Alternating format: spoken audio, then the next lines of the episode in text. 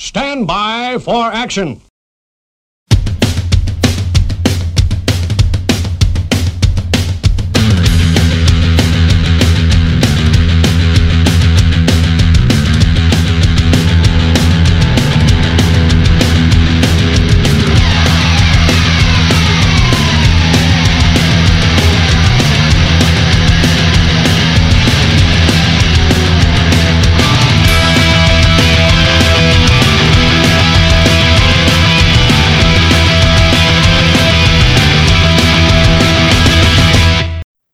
Hey everybody, welcome back to the Punk Till I Die podcast. Of course, you can get us at what Neil, uh, Punk Till I Die seventy seven at Gmail and Punk Till I Die group on Facebook. Yeah, Punk Till I Die on Facebook. Punk Till I Die 77. I, th- I, whatever. People can find us. You know and on Inst- on Instagram. If that's not being updated, that's Neil's fault.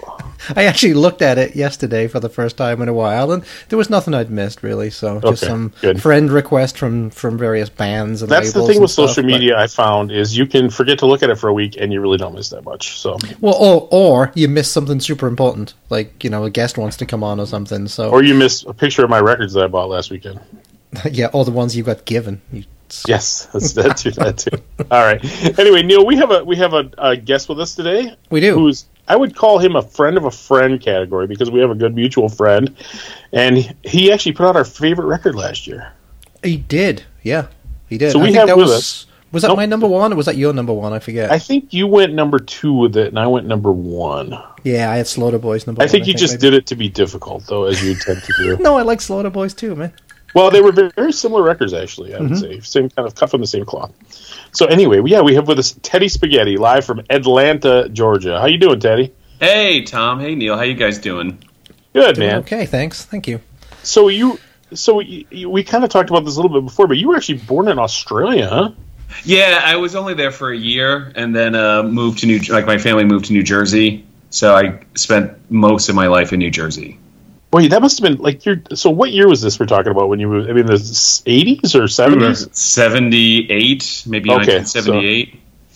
Like your dad must have caught hell for like like when Crocodile Dundee came out, right? Oh, it, it was such a ridiculous time too, because like like people knew I was from Australia, so like I, I even had teachers at school like goofing on me, and uh, the, the, the, that's not a knife joke. Throw another shrimp on the barbie. That kind and of that was my my favorite all time favorite Australian thing is actually the uh, Foster's Australian for beer, the giant oil can beers. Well, the best. '80s was funny too because you had um, Mar- uh, Jacko Jackson doing those. I think it was like battery commercials. Oh God, yeah, ja- yeah, Jacko. Fuck yeah. I I don't, I don't think I remember that. Uh, He had a it big, was- fu- he had a huge guy with a flat top, right? yeah, he, he was like a footballer. I think he played. Aus- I think he played Australian rules football, and he just kind of. I don't know even know if he was doing movies or television, and he got these American television commercials for um, for batteries. Yep, I remember Well, that's that. it's funny because remember when ESPN first started out, all they had was Australia. It seemed like you turn on, it was constantly like Australian rules football. Like nobody in America had ever heard of it until like 1985 when ESPN came out. They're like, man, that's a brutal sport. It is yeah, a they, beautiful uh, sport. Uh, they uh, yeah, the '80s, which is like a funny time, like a big uh, like push for Australian stuff, and like not realizing like there's not that wasn't that much stuff. Like Australia is really small, like people wise. People wise, it is. It, it, I always find it incredible because they always do so well in the Olympics and stuff. But then when you look at the actual population of the country, it's tiny. You know, They're compared to- really, really into sport. They're super athletic and into outside stuff. Um, yeah, so they do great in the Olympics. Uh, Yeah, consistently. They're Yep. constantly running and swimming away from all these deadly animals that exist. in That's what. That's what. It's, it's Yeah. the sharks. It's like the evolution of learning how to escape. Yeah, no so, shit. so you uh, you grew up in New Jersey then? That's where you did most of your growing up. Yeah, I, I didn't move to to Georgia until I was uh, into my 30s. Okay. So so you've settled there. I mean, you like it. You like it down there.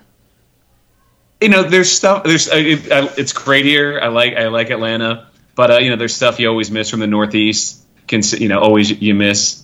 But there's like stuff they here that's good, and there's stuff I miss from home. But my I still have family in, in New Jersey, so I get to get up uh, fairly regularly, so I, I can get my uh, fix of uh, you know pizza and bagels and and pork, and pork roll sandwiches. So are, What you, are you are you living in about the city, or are you Let's living in go, the city, or are you in the are you in the suburbs? I am like two miles from the border of Atlanta, and it's like houses with yards. But uh, like I can be in the city in like ten minutes, so I, Oh, wow. it's like Depending on the horrible traffic, right? Yeah, it Yeah, stops like a uh, park in the gosh, city. it's so unbelievably bad. Yeah, Atlanta's not a good one to drive through. It just keeps getting worse. It's it, I see no uh, no forgiveness in, in sight ever. So, so you okay? So you're the you're the sole proprietor of Spaghetty Town. Yeah. Um, I, I What's was your? Did you I start that in Atlanta then, or was that so? Was that like a was that go all the way back to the New Jersey days? Uh, so I started it in Atlanta. I was uh, it was funny. I'd always like you know you fantasize about like oh what a cool it'd be so cool to do a record label, and you know if, if you could go back and tell yourself like like it's it's cool it's a ton of work, but uh, I had broken my leg and I was sitting around for a couple months on like just heavy painkillers, and I was like I'm gonna do it. We're gonna I'm making a label, and then you know you kind of like go from there, and and here we are. I think like eight or nine years later. And what something like fifty releases or Yeah, in that neighborhood, around fifty, um, which is crazy to me. I, I was telling my wife, I'm like, I'll do like one a year, you know, whatever, one a year, sure. and then like stuff just keeps landing in my lap where I'm like, oh, I'd be a fool not to put this out. Well, yeah, because you got to It's funny because you you have a bunch of bands that sort of are on a bunch of different labels, and you got some bigger, some of your bigger name bands are kind of well, you got He Who, and you got you've done Electric Frankenstein, you've done a bunch of different, bunch of different things, but. um was it because you still work a day job, right? I mean, the label is just kind Yeah. of your passion. Yeah, I, I did my taxes for the label last year, and I was like, like no shit, like you actually didn't lose money this year. I'm like, Oh, I thought you were gonna say. good. I thought you were gonna say I'm almost ready. I'm almost ready to make the leap to full time. God, no. I was like, like, like, you made a little money. Like, that's incredible. So, yeah, I still have a day job. And I was like joking, like, with a, uh one of the artists. I was like, do you understand? Like, I come home from my day job, like, I shower, I, like, eat dinner with my wife, and then you spend the next two hours, like, filling mail order and, like, answering emails. You got like records stacked up in your garage.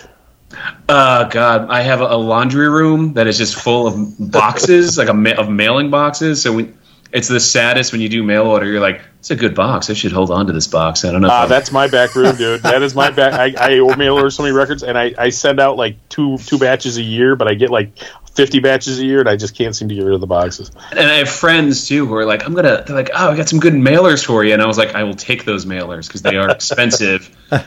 and then I have to like sit and break them down and like decide like what stays and what goes. Um, but our our spare bedroom has been overrun with like personal records and also like label records. It's ridiculous. Like it's like almost embarrassing when people come over. I'm like. Mike, look, you're in the uh, you're in the headquarters, so just um, I, I cleared off some space over there for you. The, the fire department's like, we don't know why the house went up so fast. I, Sure, it wasn't because it was packed full of cardboard. I want to go under my Yeah. under my house and like look in the crawl space to see if my my uh, floors are sinking. So I'm like, there's like thousands of pounds of like vinyl here. Yeah. so, so you know what? I'd love to ask guys when they start a label. What was the band that made you decide you needed to? Bet, uh, what was the band that you thought needed to be put out so you need to start a label? Was So a this- band? True. Well, I mean, there's so many bands, but you got to start somewhere. I was I had been in Peru, and my Peru some Peruvian friends were showing me all these bands, like like you know South American like punk bands, and I was one point I was like, this band is awesome. I was like, how come no one knows them? Like they Was should that Motosierra? Moto Sierra. Like they should be huge in the states. Yeah, they should just be huge. More people should know them. And uh, I started messaging the singer Marcos, who luckily speaks excellent English because I might I have uh, little to no Spanish. And he'd also broken his leg similar to mine, so we were just like chatting all the time.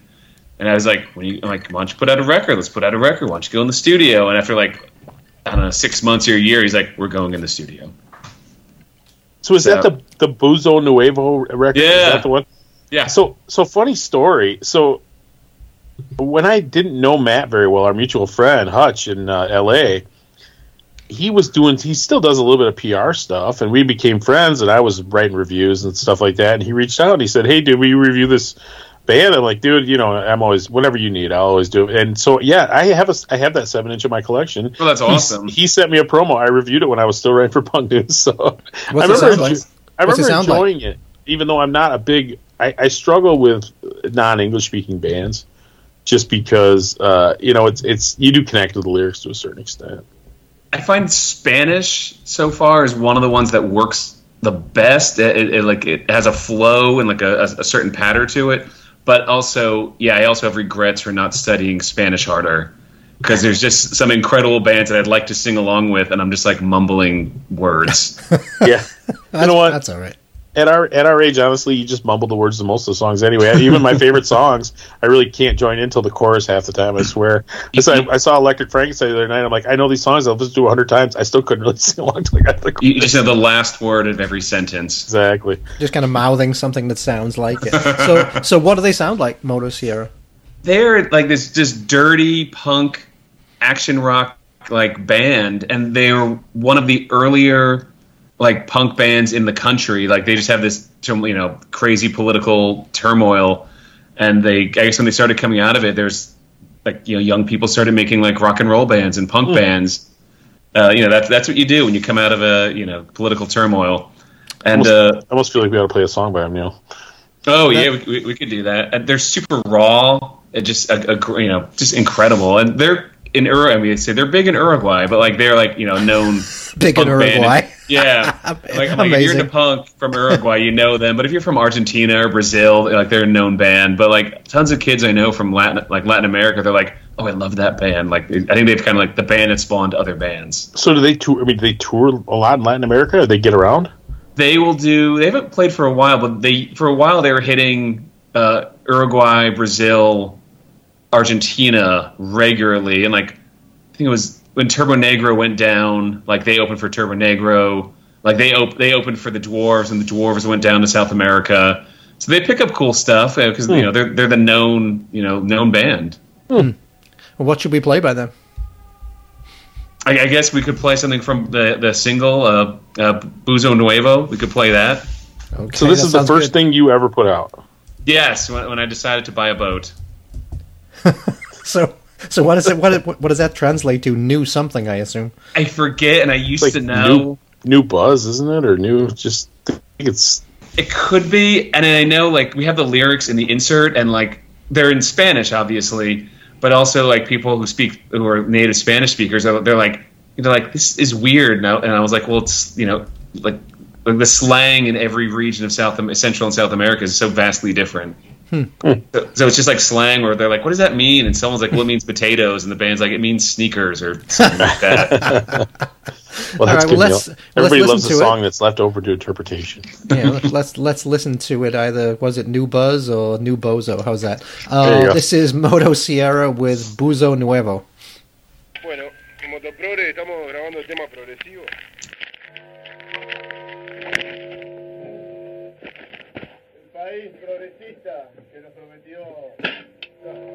Pepe.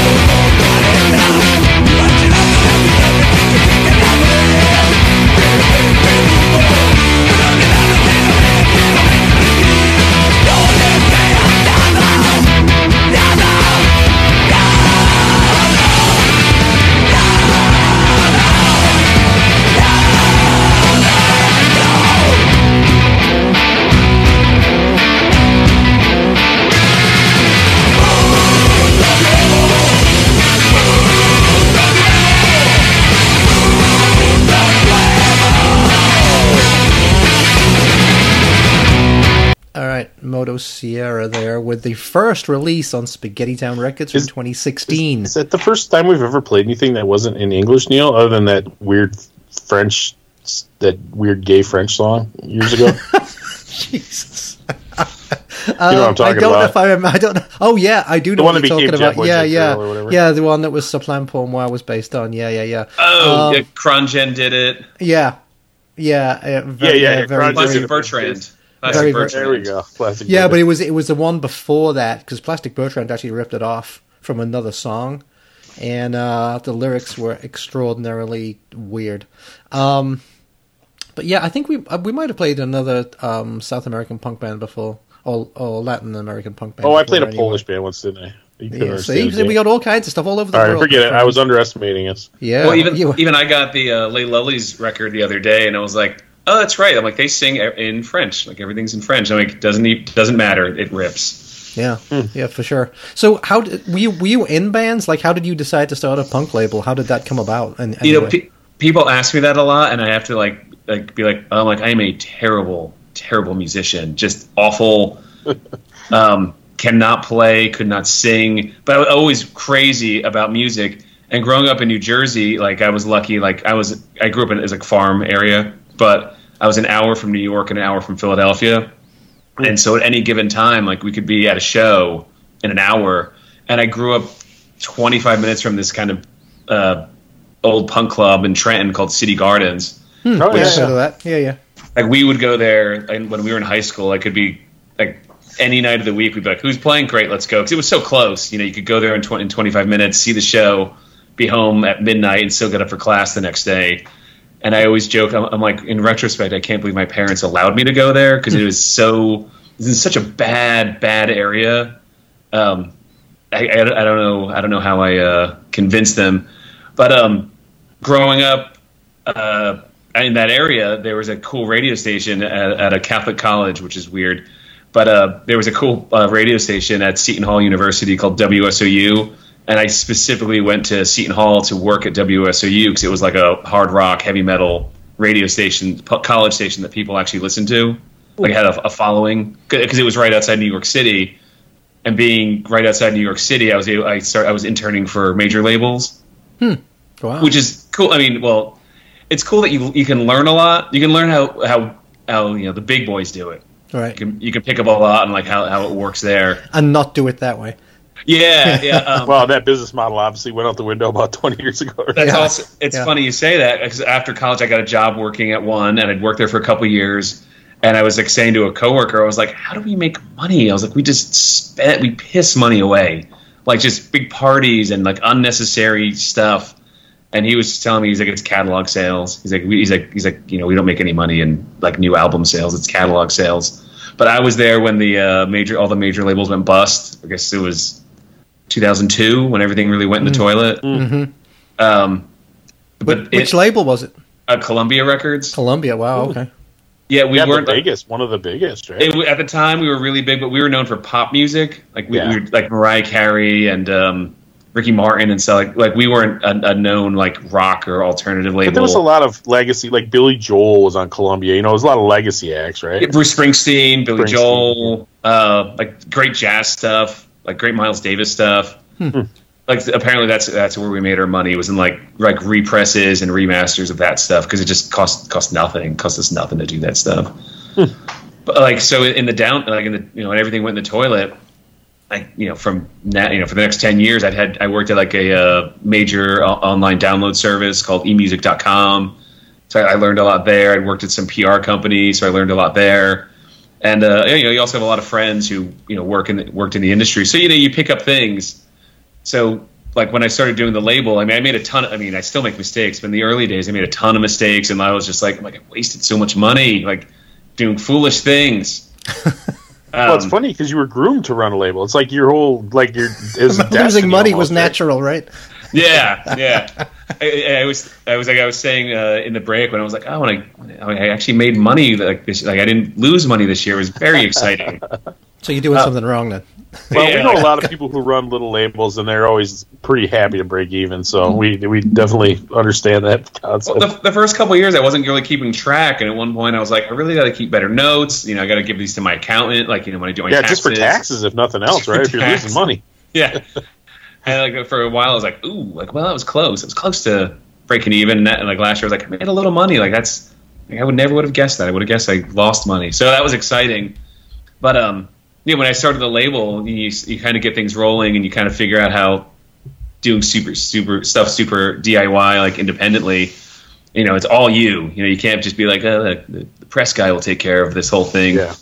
Um, so yeah, it's kind of been like that for whatever like eight nine years, just uh, putting out records and trying different stuff. And I, I always have the, the, the dilemma of I think I mean most people labels, you know, is- are like how do we reach young people? Like you know, how do I reach 18, 20, 25 year olds? And that's still We don't give a crap about rock music for the most part. I know they're they're out there. I know they're out there, but like They are, they are. How, like how do I reach these people without com- you know being a coming off like a creep? It, it's it is it is strange because like you see young guys into metal, but you just don't see many young men into rock and roll. I don't I don't know I don't know either.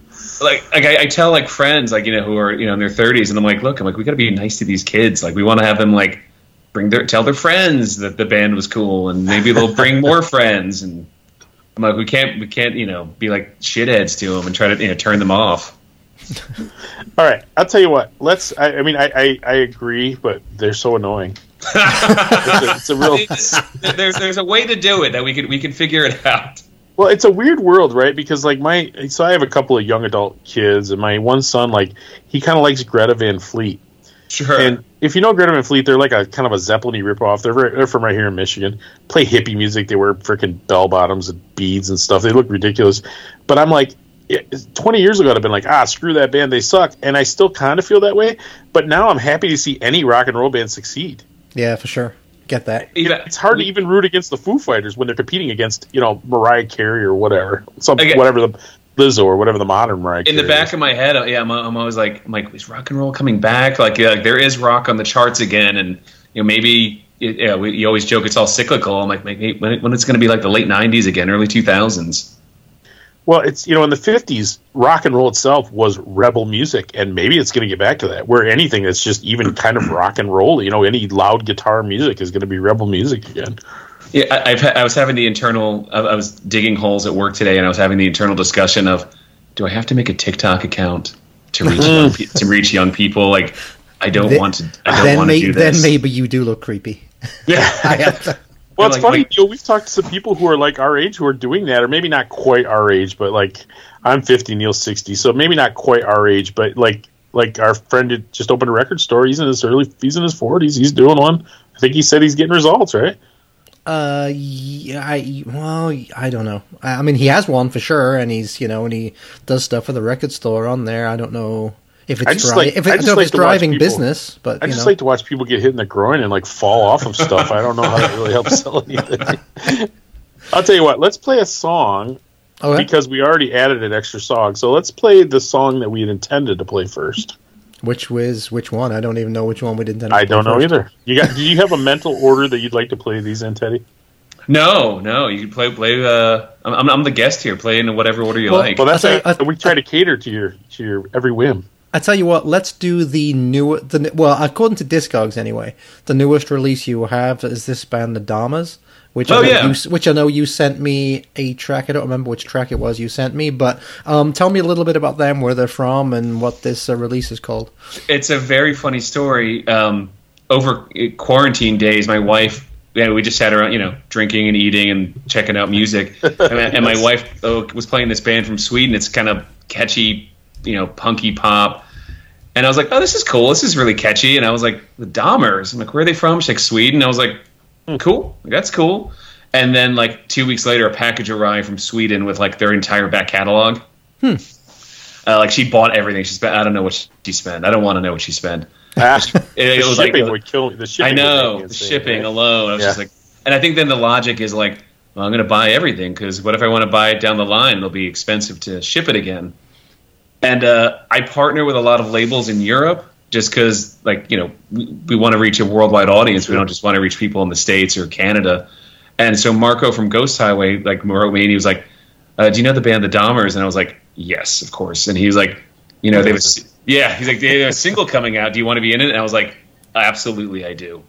And Well, uh, it- mm, I would say just for distribution purposes, right? Because it's Japan in the neck. If you have a European labels just much easier to distribute to Europe. And same with them. I would think they would love to partner with you just because, yeah, you can distribute relatively easily in America. So Yeah, so I mean, I get a box of records sent over, which costs a fraction of what you know sending one. Not well, it costs a lot more than sending one record, sure. but uh, you know, costs whatever. But then someone can buy direct from me for you know four dollars shipping instead of having to spend thirty dollars shipping, which is more appealing. I mean, for all of us as big record nerds. And then you do the same. You send him a box of records. It costs you a hundred bucks to ship it, but he can just ship them off for a few euros each or whatever. and and then every band can also be like. Uh, you're like, hey, Europe, you can buy us from you know this label or that label. Like, it's available. You don't, you don't have to pay import tax on it. You don't have to pay crazy shipping.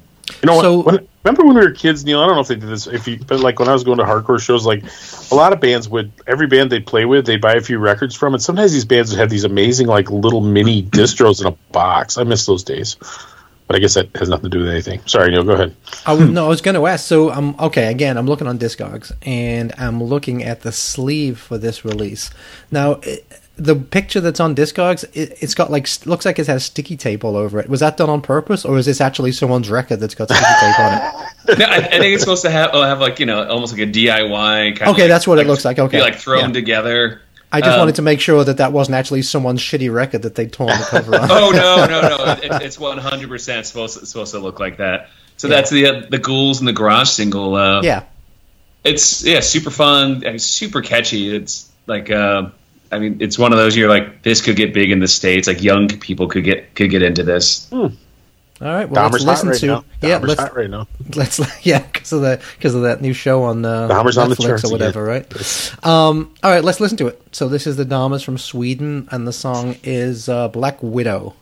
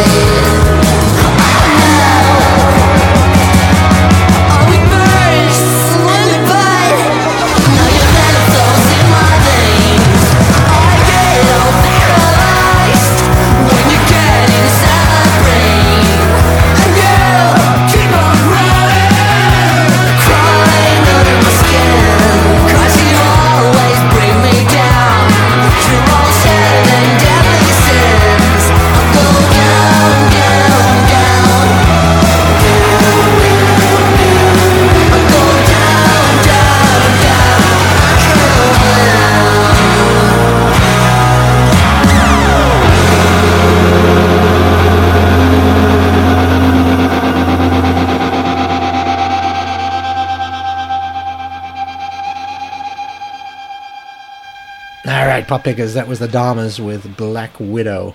So we'll go out there and buy this Schools in the Garage four track EP from Spaghetty. I- See, I feel, I also reviewed one. Did they have an album, uh, EP called "Creepiest Creep" or something like that, like a four song EP? That sounds sounds correct. Yeah, see, I think I reviewed that two years ago. Oh yeah, My they brain- do. Yeah, they totally do. I this is Creepiest- also Well, they have a lot of releases. Holy shit! Looking at this thing, god damn. yeah they're Um, yo- they're younger dudes, oh, and Scandinavia Okay. seems to just crush it when it comes to doing rock, like any type of rock and roll. So yeah, they they just crank them out. Well, Like that is three, the thing, three right? albums. Rock three albums in and Europe, ten singles. rock in Europe is doing well. So there is a way, right? There is a path forward. We just got to figure it out. So like Ravagers just returned from Europe. Uh, I mean, they did like it was like 27 shows in 30 days, and they came Wow. home. They I, it was a lot of shows. I, I was at one point was like, hey, maybe you guys want to take a couple of days off, and Actually, see the continent. Yeah. uh, and and they were like, no, like the first time in Europe, we want to play as many shows as we can play. And they came home just really happy. Um, they, I think it was something like the kids there go crazy. They don't just stand around, you know, like staring at you. Golf clapping. Yeah, like just like watching you, just trying to like look cool. They're like, no, like these kids look all, like go nuts at every show.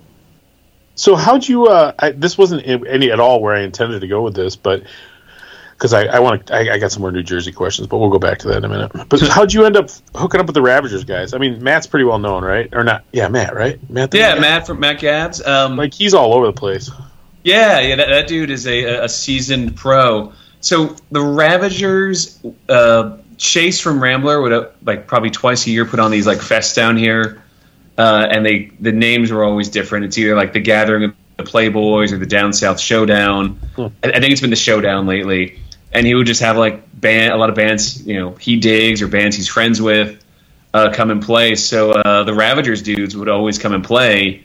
And then I just got to talking with Alex one day, and Alex, that's that's the name. I was Alex, looking yeah, He's yep, the yep. singer. Yeah, yeah, Yeah. yeah. oh yeah, Yeah, we've had him been on. on. Who's been on? Yeah, we had him on. I forgot. Yeah. That's- that's- and we just got to talking, and then it's one of those like six months later, he's like, "Hey, I have some tracks. You want to check them out?" And I was like, "Absolutely, I want to check them out." And it's just kind of snowballed from there. Hmm. And then well, it's a fantastic record. I hope they got. yeah. I hope they're. Hope they're working. I think they're working on another one. I think they're they're saying that on their social media. So I think they they just wrapped up with Europe. They're they're playing. They had some shows for the summer. And I think yeah, they're gonna be writing and recording soon. Like they're they're just a machine. I have not seen them yet, but they are playing a festival that I'm going to in Maryland. They're playing Savage Mountain, which we Oh, drive nice. over for. It's a great smaller festival over in the uh, in the uh, what was it the, the Cumberland Cumberland Maryland in the mountains. So yeah, matter of fact, Punk Tie Die official sponsorship this year. Oh, awesome! That's super cool. There you go. Yes, we we also haven't figured out a way way to make money yet, but we also really haven't tried. So we'll see. Oh, you have merch. You know, everyone go buy some merch. we do, we do. Yeah, go buy some Yeah. merch. Loudpizza.com. I saw um I saw Ravagers actually in, I think about a year ago with Suzi Moon in Chicago. That was a great show. Oh, that was that's right. live. That was a great show. Yeah. Yeah, that I, that was a great tour. I know everyone had a really good time. Yes. Like like I, both bands just clicked and got on really well, and I think you know kind of drove everybody. Yeah, Now, I was sad to didn't they that. just put out a didn't they didn't they just put out a second press of their album of Badlands? Yeah, um, one, one of the few second presses that, that I've had to do. Like they sold a ton of records, which was awesome. And then there, uh, we did the second press on a different color vinyl, and uh, luckily too, it came just in time for them to go to Europe. Like it was one of those. I mean, it came like a week before, Hmm. like that that European tour, tour started, So- which was Are you selling? Are they like a band like the Ravagers? I could see them being wildly popular in Europe because style wise, they just hit it out of the park. Are they selling records? Are you, a lot of more records in Europe than the U.S. or is it kind of is it a mixed bag? That's that's a mixed bag. Like they, I mean, like every band, like they sell records when they play shows. Like when you tour and play Sure, shows, sure. people always buy records. So between like me, them being on the road a lot, uh, European tour, and Wanda Records out of Germany, like he's done. We've all been really lucky and fortunate. Because uh, I remember when I ordered mine, I got a black copy. I ordered it directly from you, and uh, they, you know, I commented on their site that I just got it or somewhere on their Facebook page. I just got the copy, and I think you chimed in and said, "I think you got the very last copy." So I Oh, think I got the last copy of the first press on black. So yeah, that's a yeah. I remember that. I was like, I can't believe I've sold out. Like that's yeah, suck it, awesome. everybody! I got the last. press. How how how many did you press of that first pressing? Five hundred. Five hundred. Five hundred. We sold out, and then we made a you second pressing five? of another five. Yeah. Nice. I think uh, when you tour, a lot, play a lot of shows and tour, like it's. I remember they were saying like it's such a great thing to have, like people buy, you know, they like buying it. and it you know, you make a lot of money for you know food and gas and stuff. Like it really helps out. Sure. Well, even though I, of course, I hear bands that are on their own too saying that like vinyls are almost like a loss leader. Like you almost don't really make money on them but by the time you the bands that put out their own stuff because they have so much into it by the time they sell it. So, but yeah, think- 20, 25 yeah. bucks at the merch table that adds up. Yeah. Um, no, it's true though. Like every band I, like I work with, they talk about like just recording costs, and they they range so vastly. And sometimes you're like, like, geez, like you guys are never gonna. Re- you know, it's gonna be so hard to recoup Yeah. from this. Find a basement studio, guys. Find a basement studio. They they So what- exist still. You so you said that, that you said it's one of the one of the ones you've had to repress. What's the, what are the other ones you had to repress? I had to repress the Criminal Kid single. Uh, had to repress that. It's like a 12 inch EP. That was it. That was five hundred two. I can't remember. I think it was 500 also? three or five. I think, I think it was five. And then we had to repress the Rambler uh, MF EP, another 12 inch six song single. So we repressed that as well. And that same thing, it was like Europe did really well with it. Like we did well with it. See, I would think like to, to me, I would think like He Who because he's kind of a big. uh Well, that He's just came kind of out a- though, didn't it? That just Yeah. came out. But you've done a couple things for him, right? Pardon? You've done a couple things for him, though. You've done a couple. Yeah, I did um, the good, the bad, and the uh, brutal, and then the new one, Imposter, that just came out. He was a guy, you know, super nice guy. The, the he who he who cannot be named, super nice guy, much mellower than I anticipated. Like I figured Yeah. this guy was going to be kind of like a wild man, but they're just just good dudes, kind of mellow, down to earth, very It's- Californian. I just could, Still, could when I when I him talk speeding. to him, it's still like you're still this weird. Like he's he's great and tells you like you know he has stories, but you're like like still a little weird. like I mean, it was a bit because I, I think we had the didn't we have the whole band on with I us? think we least did all had- four of them. Yeah, Yeah, yeah. It was a little bit of chaos. It was it, It was was- it was too much. Honestly, it's too much yeah, chaos. it was I it was a bit it was a bit chaotic, but the band didn't sound, or the album, I should say, didn't sound at all like I imagined it was going to. Yeah, They- no, he's he's got a pop sensibility in his He songwriting. certainly does. Yeah, yeah. I think that these older guys who grew up like in the '70s and '80s, like you know into music, like like like again, like the Ramones, like they were super into like pop music growing up. Sure. I think I think Sure. like the He Who guys and the Dwarves guys were the same. But even though, but even though it's like super twisted too, you know, you, the, Oh, yeah, they might some- have yeah. a nice, might have a nice tune to it, but it's still got a you know dark, a nice darkness to it. That's Oh, what I oh, mean. You, you talk, he's so nice. You're like, it's still a little, it's still a little strange. Yeah, I've, it's funny because you know he doesn't come out here when they tour out here. So like I, I mean, of course, I don't think he does anything with the Dwarves anymore. But when he did, still, when he was still playing like California shows, he would never come out to the Midwest. So it was, so I've, I've never seen him in the flesh. Well, even like Saltpeter from the Dwarves, I saw him and Blag do acoustic once, and I was telling a friend, and he was like, it had to be in Oakland because Saltpeter never leaves Oakland. I was like, it was in fact in Oakland. there you go. So I'll tell you what, were we going to play a He Who song, or were we not going to, Neil? Was that on our list? Uh, we yeah, watch actually was yeah yeah yeah. Well, let's let's stick that in there so we can so I can we can transition back to okay, growing up for, in New Jersey on the radio station. I'm sort of fascinated by this. So. Okay, and for As long as he as long as he can hold off on dinner, I'm gonna grill him on that a little bit. Tom, for those people that don't know, um, introduce who he who is. Just Hugh cannot be people named. He's the guitar player, uh, best known as guitar player from the Dwarves, but he's put out a ton of solo stuff, which is also very good. including so- a kids record, right?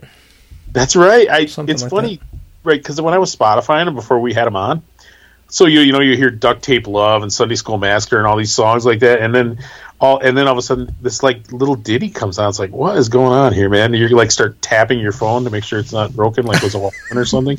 Is there, But, uh, is there is there a different he who one maybe? yeah, maybe. Yeah, exactly. All right, well let's listen to. So this was off the new album Imposter, and the song is This called came Get out Out. a couple months ago. Yep, a couple of months Yep. ago, I believe. Yeah, Yeah. yeah, a couple months ago. So this song's called Get Out.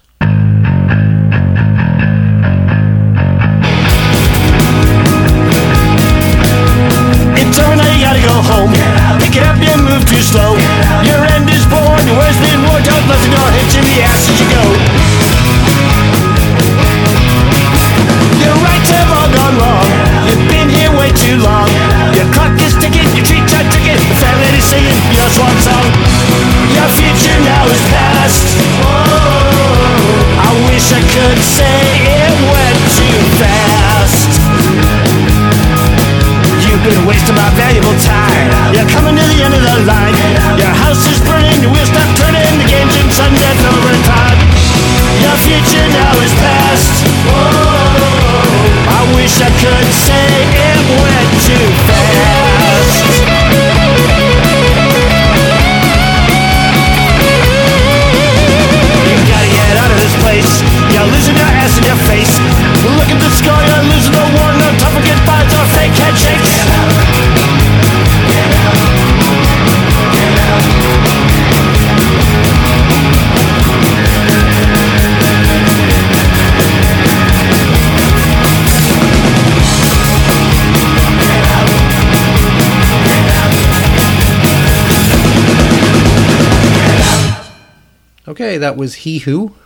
with uh is it just He Who or is it He Who cannot It's be He Who named? Cannot he who Be cannot be named, right? We all Okay. say he who, like I write he who, and uh, but yeah, it's definitely he who cannot be named. But Yes. he who, he who for short, or Mister He Who. even though Well, his name his name is Stuart.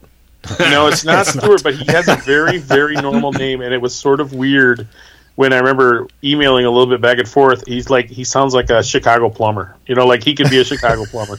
Well, Like he's from he he's from Wisconsin. Isn't he from? Isn't he from Highland Park? Is he not from Chicago area? No, that was Blag. That was Blag who was from Highland Well, I thought the whole band originally got together in the That's Chicago. Maybe, maybe that's where they connected. Yeah. Okay. He's from Wisconsin. That makes sense. There's a lot of uh, how shall I say? I, I, I used to say, just say Polak, but my since my kids are like half Polish and they're like my youngest daughter's very politically correct. She's like you can't say Polak anymore. I'm like, well, I grew up Is it- around Polak. Is it just Poles? I don't know. I don't know. I don't care. I'm sick of. I mean, uh, I've never offended a full Polish person as far as I know, other than you know this millenn- this Gen Gen Z. Yeah, a, a, a friend the other day was trying to figure out if "dude" was gen, you know, gen uh, terms aside, if it was gender neutral, and I'm like, I think "dude" covers all. I think It every- does. It I think, I think "dude," you're you're covered. even though it took me I, it it took me a while to get used to young women calling me dude like it always felt a little weird but but i'm i'm a big dude person i'm everybody's dude I, I guess that's better than "Hey, Mister." Hey, sir, is worse. Hey, excuse me, sir. Yeah. yeah yes. yeah Thank you. that Yes. you're getting old right yeah that's no I good am. That's I am no good. very old. Hey, let me let me ask you before Tom gets onto the New Jersey thing. So you you put out the last album by Slaughter and the Dogs. How the hell did that come about? It's actually another funny one. The manager and wife of uh, the singer from Slaughter of the Dogs. Sorry, Slaughter and the Dogs singer. Mick Rossi. Yeah, I, I was like, I'm trying to get my words right. he uh, he's married. His manager is slash wife is someone I've been friendly with, and at one point they were like, "Hey, you know," we, she's like, I'm, she used to have, a punk website, which I can't remember the name of it, like an interview site. Uh, she doesn't do any longer, but we'd always had nice exchanges, and she was like, "Hey, I, like I dig what you do. You know, would you be interested?" And I was like, uh, "Absolutely, absolutely." And the funny thing was, is like in my head, I was like, "Yeah, uh, this is a kind of a no-brainer." And I, I was just like, uh, "Can you send some music over? I just want to, you know, check it out, um, you know, see what it's about." But the answer in my head was already yes. And then I had another friend, and I was like, "I'm like, this sounds awesome. Let me just run this by you to make make sure I'm not just you know being uh, fanboying." And he's like, "No, this sounds awesome." And I was like, "Okay." I'm like, "Yeah." Like that just confirms what I thought, and I had already kind of mentally decided. So I made a horrible mistake there. The singer is uh, Wayne Barrett. God, And- Mick and- Rossi was the uh, the, uh, the yeah, Mick Rossi guitar was the guitarist who they've had a horrible falling out. So, so, so well, Yeah, it isn't that- seemed- I don't know the finer details, but it did seem very uh, unpleasant. yeah. well didn't didn't we're, so okay so we are talking to mark from tko didn't he put out a slaughter dog record too was that the same singer or was that like one of the offshoot It's- different dude, slaughter and the dogs They well, they they seem like an old married couple because they keep falling out. Like, like Ah, what gotcha. Wayne and Mick keep falling out, and so like the second Slaughter record, which was just the name Slaughter, um, that that, had a, singer that had a different singer. So uh, Mick had the name at that point, but then I guess m- now Mick and Wayne had a falling out, and now Wayne's got the name and Mick's got a different band. I don't know. I'm assuming at some point they'll get back together again because they always well seem to. there's so. more money together than apart i would think and Yeah, there's probably not that much money either way so you better get what you can get But, but so so with this new album, which has got a uh, the Silent Betrayal, I guess it's got a it's got a um, Italian name. It looks like. Um, Or Latin. I think it's Latin. oh, it's Latin. Okay, so how did how is that? I, I haven't actually listened to this. This came out last year, I believe, right? Yeah, so it was the same thing when I got it, and I was like, "This sounds like classic Slaughter and the Dogs." I was like, Oh, it which I- does. Okay. Yeah, I'm like, which I love, and I was like, "This is crazy that like I'm going to be part of this awesome you know release. Yeah, that first record is so amazing. I mean, even if it wasn't that good, you'd still have to put it out, right? Just because Yeah. on the goodwill of the first record from 1978 or whatever it was. And the name, right? You know, just the name. Yeah, like, there you it's go. a no name. I mean, but yeah, I mean, luckily it came out. It was awesome. And uh, I know um, they're. Uh, you got me mixed up between. Yeah, Wayne Barrett. I know Wayne and his his wife are over in France, which is it seems kind of common for a lot of English people as well. Hmm. Uh, but they do a lot of shows uh, in Europe, and they're doing some in the states, some festivals as well. Hmm. I wonder where that would be. See, because like, man, with Riot Fest kind of gone alt alt rock. Like, what's the big like other than punk rock bowling? What other big punk festivals are there? I wonder. It was Yeah, I don't know. some something cool. I mean, like real cool. Like I feel like the riffs were playing, and Oh, Oh, maybe it was like the Burger Boogaloo or something. There's some cooler, smaller stuff out in the West Coast still, like in Oakland or San Francisco, stuff like that. Huh. Interesting. Because Yeah. most, most of these big festivals in California, seems like it's Pennywise and you know The Offspring, and we're playing a barbecue for only 150 dollars or something. you know, it's funny uh, that, that you say that. Like, and this isn't an anti-punk rock bowling thing. I think it's a it's a fun fest, and I've Yeah, it's- been, it's and, I've had, and I've had a good time. But um, we, we've talked about certain certain lineups, and like I've said to some friends, I'm like, you know, it's okay. It's just it's kind of the bands you expect to you know you expect Yeah. to be at a festival. And but when I talk to friends from Europe, they're like, it sounds incredible, and I'm like, oh. Right, I'm like because these bands don't come. Because yeah, because Rancid, the Dropkick Murphys, and what was the other one this year? Bad Religion aren't playing constantly like they are here. Well, Yeah. we ha- but being in the Midwest, we have the same feeling for whenever we have a guest on from the West Coast, and they'll be like, "Oh yeah, I'm going to you know whatever it is in Huntington Beach, you know, uh, this weekend or Long Beach," and there's like six bands playing, and then there's six That bands we've never next seen, week. and we're just yeah, here we'd just absolutely sad. love to see you know some of the nardcore bands or something, and uh, it just seems like every week there's something happening, you know, in Southern California that we ne- that we would die to see. You know? Well, there was putting- um, I'm sorry, Muddy. Muddy Roots in Tennessee, like Yeah, that's I an forget, six or awesome seven years ago. Like they put the lineup out, and it was like Cock Sparrer, The Adicts, Fear, and Yeah. all these other bands. And like I was saying to my wife, I'm like, I'm like, I'm going, and she's like camping in Tennessee in the summer. She's Yeah. like, she's like, I'm not, I'm not going. And I was like, I do not care. Cock Sparrer Like, canceled if it makes you feel any better. they did. I know. I, I, like, I, like I think someone else, Fear the Adicts canceled too, and I was like, well, this is okay. Maybe the camping's turning. I was- I'm not into it now. I can't, And I then- can't, and then I can't widespread camp, dude. played I, I can't camp. We spent thousands of years finding, putting up, learning how to put up permanent shelter. I'm not camping.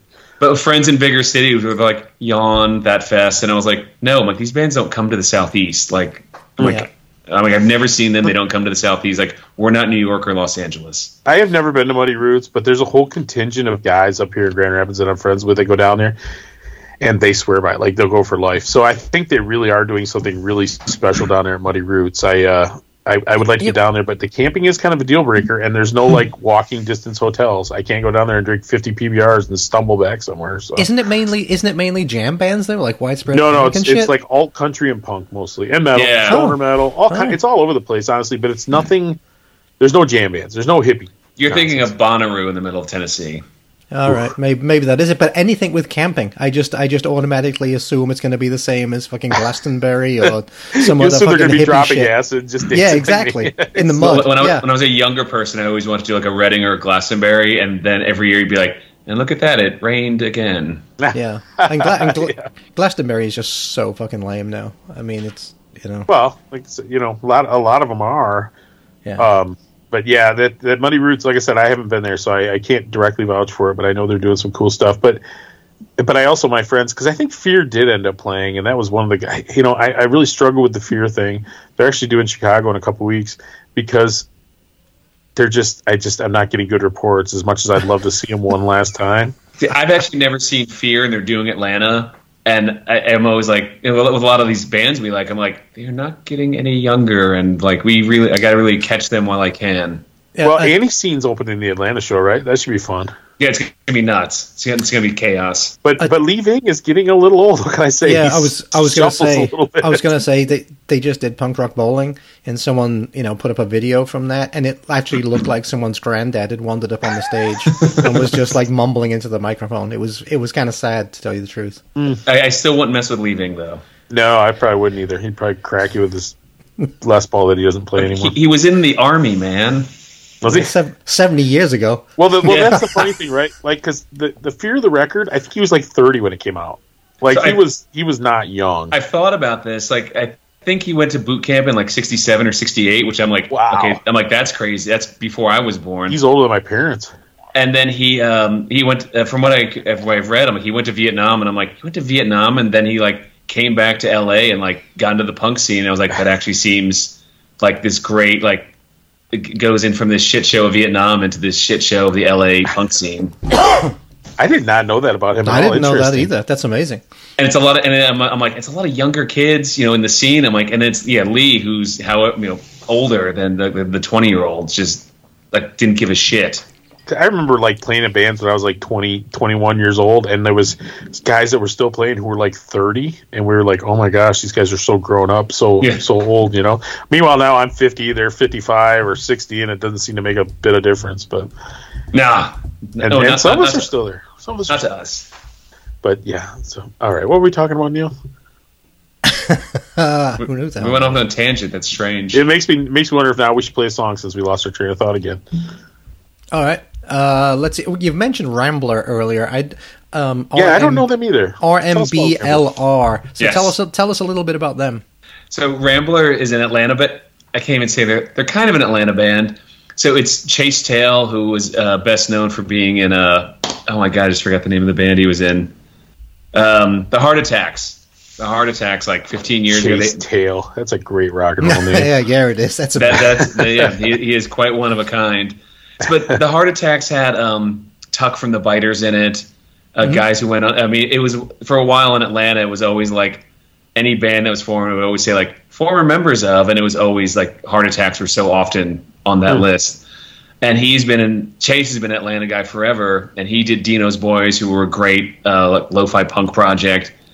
And then he started doing Rambler, where he had a band called Easy Magic, which just became Rambler, which I thought was a. I liked Easy Magic as a name, but Rambler is a cooler name. Um, and he's Not in a Atlanta cooler car, but a cooler name. and he uh, got a, a band together and uh, scraped together some songs. Actually, now that I'm remembering better, it was Alex from Ravagers was filling in on a Dino's Boys tour because someone in the band couldn't um, couldn't tour, and they recorded some songs in like DC or Baltimore that became the Rambler demos. And they were super cool and just super tough and sounded awesome. And uh, he's chases a, a, a guy in Atlanta who, you know, I'm putting out records, but he's putting on these uh, festival shows. So he puts on these festivals, like I was saying earlier, the Down South Showdown or the Gathering of the Playboy. So that'll be Rambler, Wildlife, Ravagers, you know, and 30 So is- other. Does 30 Rambler still bands. play regularly, or is this like their once a year show they play? Is this They play regularly. They play pretty good, uh, a pretty good amount of the time. They don't tour as much. They're actually about to go on tour, or they're just wrapped up tour. But uh, but now Jerry from Bad Mother plays in the band. Joey, who was in the Biters, plays in the band. Uh, Chase and uh, some other. It, the, it rotates a little bit. The lineup rotates a little bit, but th- there's uh, some some mainstays. But they're like this punk, almost bover, almost hard glam band. They're incredible live. Uh, He's a chases a, a you know if, if you have one if, if your job was to be a front man, like he's perfect, perfectly cut out to be a, a front man. Just owns the stage. Okay, It's- let's listen to it. So, what is this song called? Because I can't pronounce this. Uh, he does have a bit of a southern accent, and so it's it, it's supposed to be talking about But it says Talum Talumbout. talking about. So it's Okay. a bit a bit southern of an accent, but it's, I think it's talking about talking right. about you know Neil, talking Neil about. can't even Neil can't even tolerate people from Southern England, let alone Southern United Yes. States. That's, that's a whole other thing. Southern Puffs. Um, all right, so this is Rambler with Talumbout. There you go. well said, my friend. Thank you.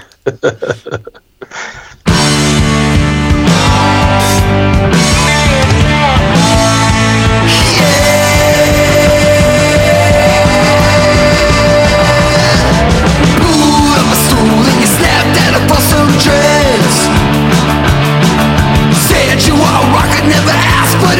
the dreads.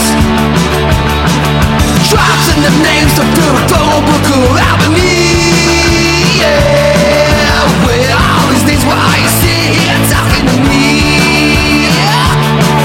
They've been talking they've been talking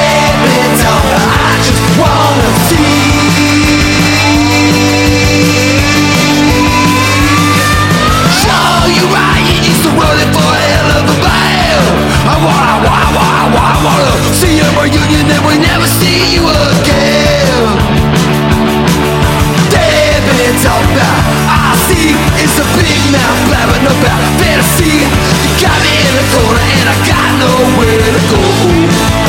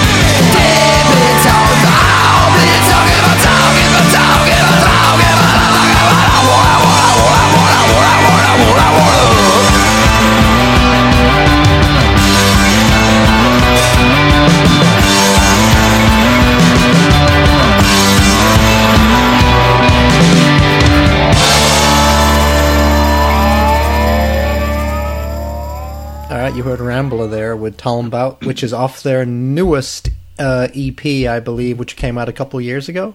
Yeah, uh, yeah, I guess three years ago, maybe. Oh, yeah, they shot one of the videos to, here in Atlanta for Machine Gun, and then like literally like two weeks later is when like quarantine started.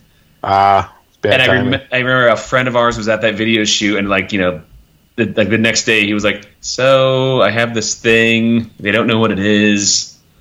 Um, yeah, so that came out during uh, COVID days, and it's called it's called the MFEP, and like I always assumed what MF stood for, and later I was told like, no, like no, man, that like it means mother's finest. yeah, sure it does. Okay, and that uh, Joey, so that's a twelve. That's a six track. Actually, that's a twelve inch, right? Yeah, so uh, uh, so many. I've done a bunch of six track, twelve inch EPs because so many bands will have. They're like they they don't want to.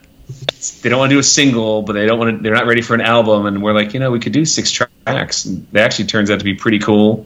Um, I think it was like Tommy and the Commies did that for that great EP or album, but it's a double A side album, and I was like, well, we're gonna do like you know a six song, three songs on each side, sing, uh, you know EP, and I've, I've done them a bunch. They're they're a lot of fun. And Tom, uh, Tommy and the Commies uh, were on which label? That's a slovenly band. Yeah, tying into our. Oh, is that our, right? um, Okay, yeah. okay, I got you. Our- Oh, it was I, just thought it was, I thought it was your Yeah. buddy you played in a band with in the '80s, Neil. no, no, no, no, no. Is that a no, that's, story? That's that's Call Me Tommy from uh, from Grand Rapids. That's, That's, that's, right. that's a different dude. That's Different right. commies altogether. Yeah. Exactly. Yes. He's a he's a more uh, aggra- ag- active Tommy. Um, so,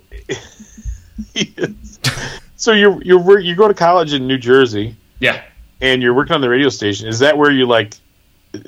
Had you already been a serious record collector before that, or did you like start getting a bunch of free stuff, and that's when you kind of got the got the bug? Got the bug. Because I, I imagine it's pretty good to work at a college radio station. I'd always been buying records like the whole you know the whole time like you know um we, we would ta- when I was in high school we would take the bus uh into like into this like town where they had like two cool record stores and you could go and buy like still like I wish I had bought more vinyl then it was I was buying like cassettes and CDs Sure. probably probably more cassettes yeah, I feel that man. yeah. So uh, so I was probably buying a lot of cassettes then. But yeah, once I got to college, I'm at the radio station. Yeah, cool bands were coming by. Yeah, that you are getting on like promo lists and like you know getting CDs in the mail. So yeah, that was cool. And then like when you start working at a major, there's anything on a major you ever wanted. You just like ask someone, like call someone at the other label, like be like, hey, like, you want to trade this for that? And they're like, yep. And you're just getting more CDs and you know what to do with. And now you're sitting there with a big pile of CDs, like I am, going, "What do I do with these CDs?" I have, I have a Nobody cares about CDs anymore. I have a five by ten storage unit that has some a label overflow slash bins and bins of CDs that I don't know what to do with. Do you do you do CDs for your artists, or are you strictly vinyl at this point? I've done some CDs. Um, they They're easy weird- to sell merch. Like you could sell for five bucks. they 10 bucks, yeah they weirdly sell okay. Like I mean they always um, you, you never lose. I've never lost money on a CD. I've used them for like like promotionally. Like sometimes I'm like like I'll send these out to like writers or whatever. But uh, I've done a handful. There's some weird, not weird, but some people just buy CDs still. Like yeah, I guess Until listen, a few years ago, I was I was still would choose a CD over vinyl. I think the COVID thing for me, like when I was stuck at home, I could still buy records. I think that's when my record collecting really kicked into double OCD, where I was just buying. I had to have a package come to the house because I couldn't leave the house, and I was sad. You know, Yeah. so they had to have the mailman bring me records. yeah. But no, I, CDs are cool, man. But I uh, I just uh, no, they're not. They're horrible. no, they're fine. I mean, I'm I'm I'm buying another car for my another teenager Neil, and it's gonna have a CD player in it, and it's good for the car. I, I was in a record store, and I, I've- I've always vowed I'll never do cassettes, just because I hate, hate cassettes as a format. that suck. I mean, I'm like, I'm not saying vinyl's a great format; it's also an awkward format. But cassettes are just terrible. But I was listening to like a young person in the store employee having this cas- discussion about cassettes, and I wanted to chime in so badly. Like, like cassettes were terrible in the '80s, and they're still terrible. Yeah, Yes. I we we struggle with this cassette revival because. I mean, who is a cassette player for one thing? I mean, the last cassette player I had was like my daughter's 2001 Buick Regal that we had to get rid of. You know? I mean, Yep. seriously, I have no cassette. I, I, I I just I, I don't know. I mean, it's just the nostalgia, I guess. Yeah, I mean, I don't know if uh, like uh, I was gonna say proper adults. I don't know if it's younger people or older people buying cassettes. I feel like it's a lot of younger people. It's younger people. Yeah, it is. It's younger people. Well, and I think what it is is at least uh, to my understanding, I think a lot of it is.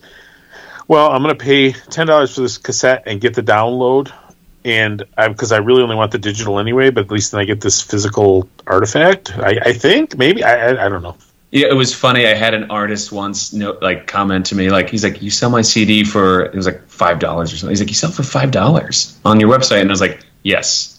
And he's like, "It seems cheap." And I was like, "After shipping and tax, it's like eleven bucks." Yeah, And I was like, "And that's what a download costs." And I really can't, you know, like I'm trying to match the download. well, things have changed so dramatically with the CDs. You know how fast they fell from grace, but maybe they'll get uh maybe they'll get redemption like cassettes did, right? Because if cassettes deserve a second act, CDs certainly deserve a second act. They sound better. They're much more convenient. So I'm waiting we'll for see. eight eight track to come back. Uh, dear, we know don't some- even get we us know somebody who does custom eight tracks. Yeah. I feel do. I feel like I saw some kicking around that I was like I'm like is this just someone made a label and put on an eight track like kiss it case or is it real? Well, it's it's real. They play, but I don't think uh, I don't know. It's it's What's the fucking point? There is no well, point. yeah, there you go. There you Yeah. go. Well, I We got my brother-in-law. You know, my brother-in-law has a stereo in his garage. I'm pretty sure still has a working eight-track player. So we can Like go I- out there and drink some Busch Lights and listen to some Bob Seger eight tracks. Like, like I, I have a reel to reel, but it's just because it looks cool. Like, Yes. I, I'm not making I'm not making mix mix mix tapes on, on the reel to reel. Realtor, yes. You're looking for something less convenient than records. I have to carry around these like big spools. Go, go to parties. Like you guys, you, what do you mean you don't have a reel to reel player? So let me let me dig mine out of my car. I, I made a great mix. It'll take So- me six six weeks to put it together. Hold on. splicing it. Yeah.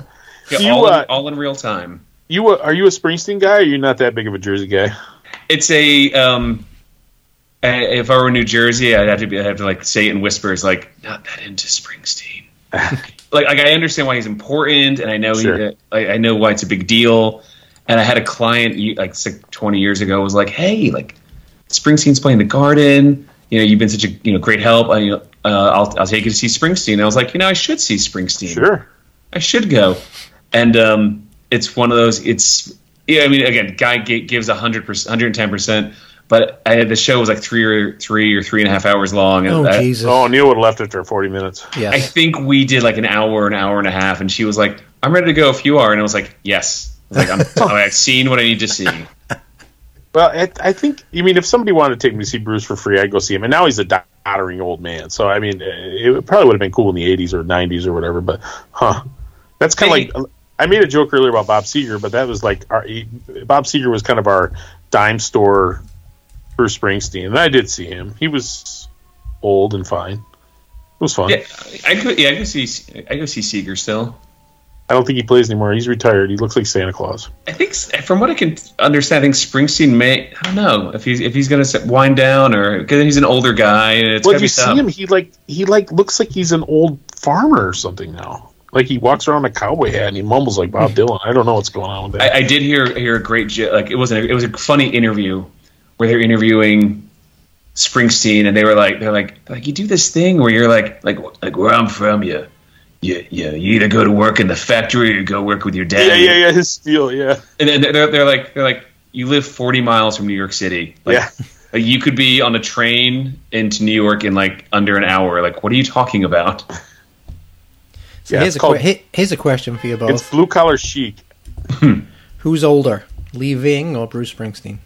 Bet you they're about the same. Early seventies. I would say yeah they could both probably really close Very good, actually. Yeah, Springsteen is uh, like one year older. oh, that's wild Yep.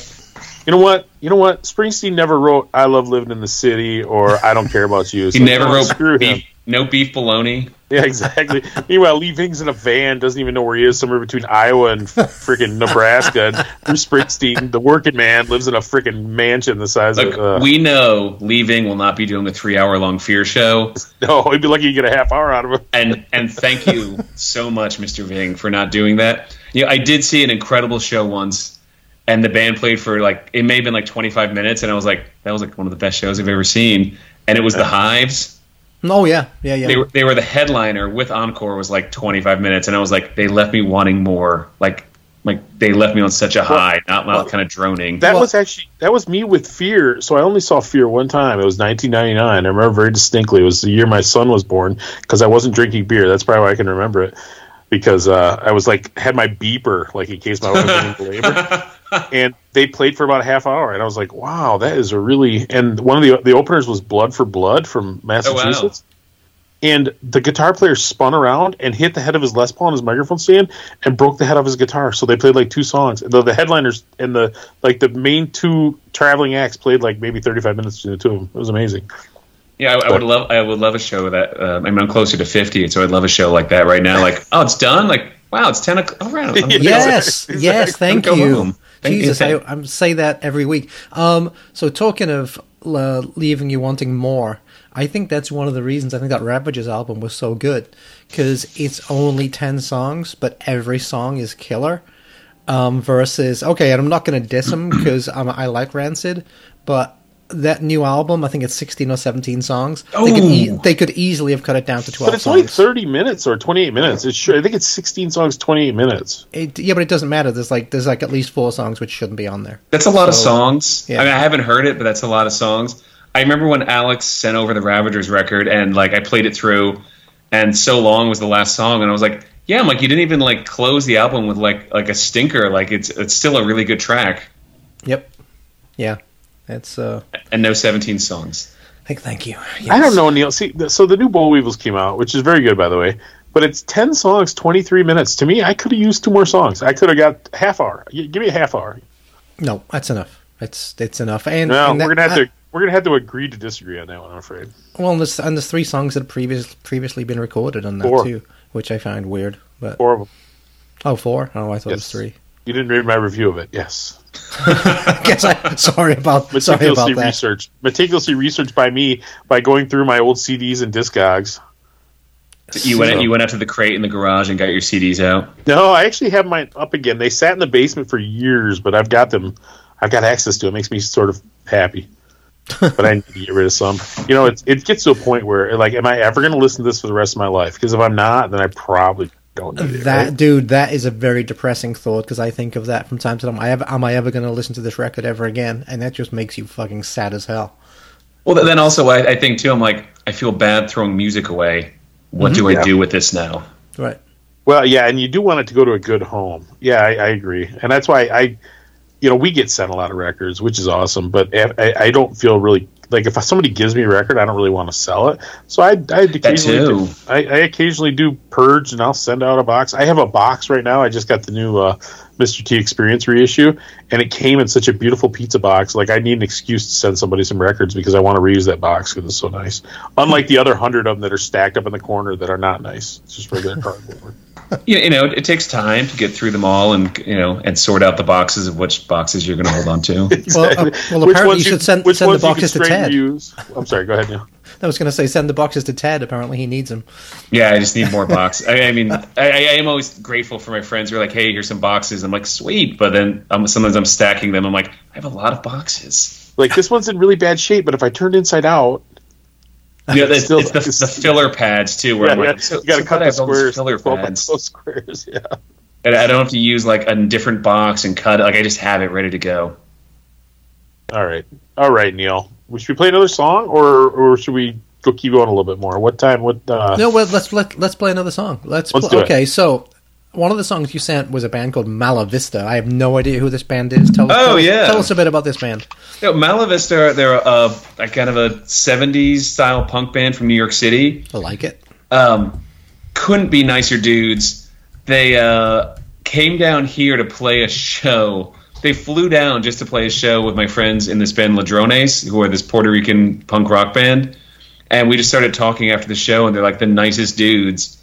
And uh, we've stayed in touch ever since, like in regular touch, con- regular contact. And uh, they are wrapping up, finishing up their album. But th- there's like a we have a, a finished, completed mastered track that we're like, well, let's you know, let's start just playing it around for people and kind of, you know, get you know, get it out there. And they're also one of the bands who took takes my advice, which is not terrible advice, which was a lot of New York bands get really complacent, and they you know, you're in New York, New York's awesome, but you um, don't play outside of New York a lot, and partly it's because you don't have a car because you're in New York.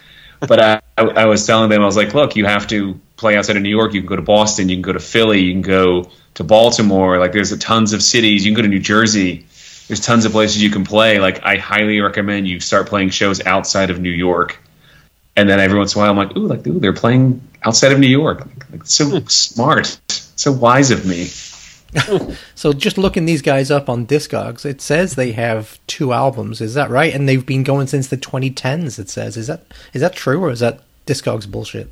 Yeah, I'm not sure about the 2010s, but they do have an album uh, that uh, No Front Teeth did. Ruthless and Toothless. He did that, uh, and they have a single. I don't know. Oh, I guess uh, I've never I've never even seen the recession sessions, Yeah. but yeah, I do recognize these songs. So that's definitely their cassette. that no front teeth guy comes up a lot. Like he's doing He a lot does. of good rock and roll stuff in Europe. I think. yeah, and I, I if I remember, I think someone was telling me like he's also a really good tattoo artist.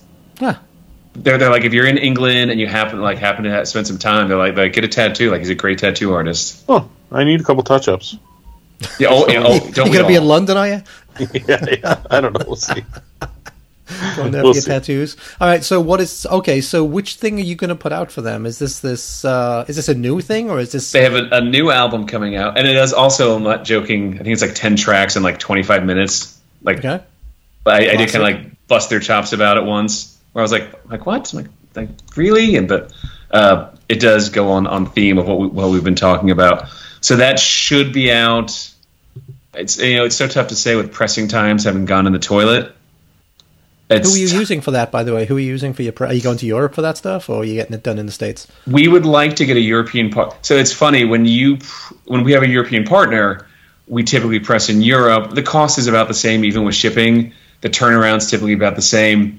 But the issue is, um, if I press here and send to Europe, they get taxed so heavily. Okay. Like, yeah. It just kind it just kind of kills like it kills the deal. But when we get boxes sent here, we don't get uh, taxed like European. I mean, they get like 20, 25 percent. They get hit really hard. So one time, so Tom, you'll like this. So when I was in the states, I first came as an exchange student in '83, and I didn't think I was ever going to be coming back. Right, so I bought a shit ton of records while I was here because records were cheap, and you know how heavy records are. So Yes. I was I was send I was shipping them home to my friend to in England to keep for me because I didn't want to be carrying them back at the end of the holiday. Little did I know that every time I sent a box of like ten records back to him, he was having to pay like import tax.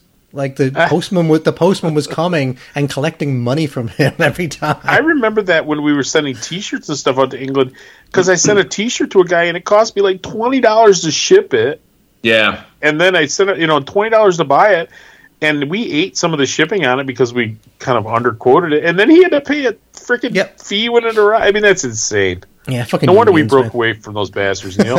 I'd do it again. That's I'd do it again tomorrow. it, it's Yeah. ins- it's insane. So yeah, it's it's a deal killer for those those poor kids, or you know, poor Europeans that they get hit so hard. So Yeah, if I get a European partner, I'll likely have to press in Europe just for that reason, which is fine. I've done it Makes a ton sense, of, yeah. a ton- yeah, I've done it so many times. Uh, if not, we'll press in the states, and there's a handful of plants that I use of you know great people. So we'll, we'll just kind of see uh, you know who, who's available at the time. yeah. Our friend Mark from uh, TKO Records, Mark Rainey, he has a pressing plant up in Oregon, right, Tom? Yeah, what's Yep, it called? yep. Do you remember what it's called? Cascade. Cascade. Yeah, I've used Cascade in the past. Yeah. Uh, yeah, I've never, I've never had an issue with anyone. I mean, I think it's, a, it's such a small community of, of you know, people who I, who are into music and stuff. They're trying to do everybody right, and they know, and they know it's a ton of like indie guys like myself. No, that- Yeah. this this might actually be the long, the longest intro to a to a song ever because No, we no, were going to never play did. Mala It was like ten minutes just for an intro. We haven't Yeah. played the song yet. See, I already no, lost. we haven't played we haven't played the song yet. So yeah, so th- this is going to be Mala Vista. Uh, it's a record coming out. Uh, we're wrapping up art, and I think the final mastering, and then it'll it'll go into production. But uh, good It'll be dudes. this year, early next year, late this year. It'll probably be early next year. But uh, great band, great band live. Just a cool like '70s New York punk feel. Uh, Nice. Yeah, they're killer. They're they're great.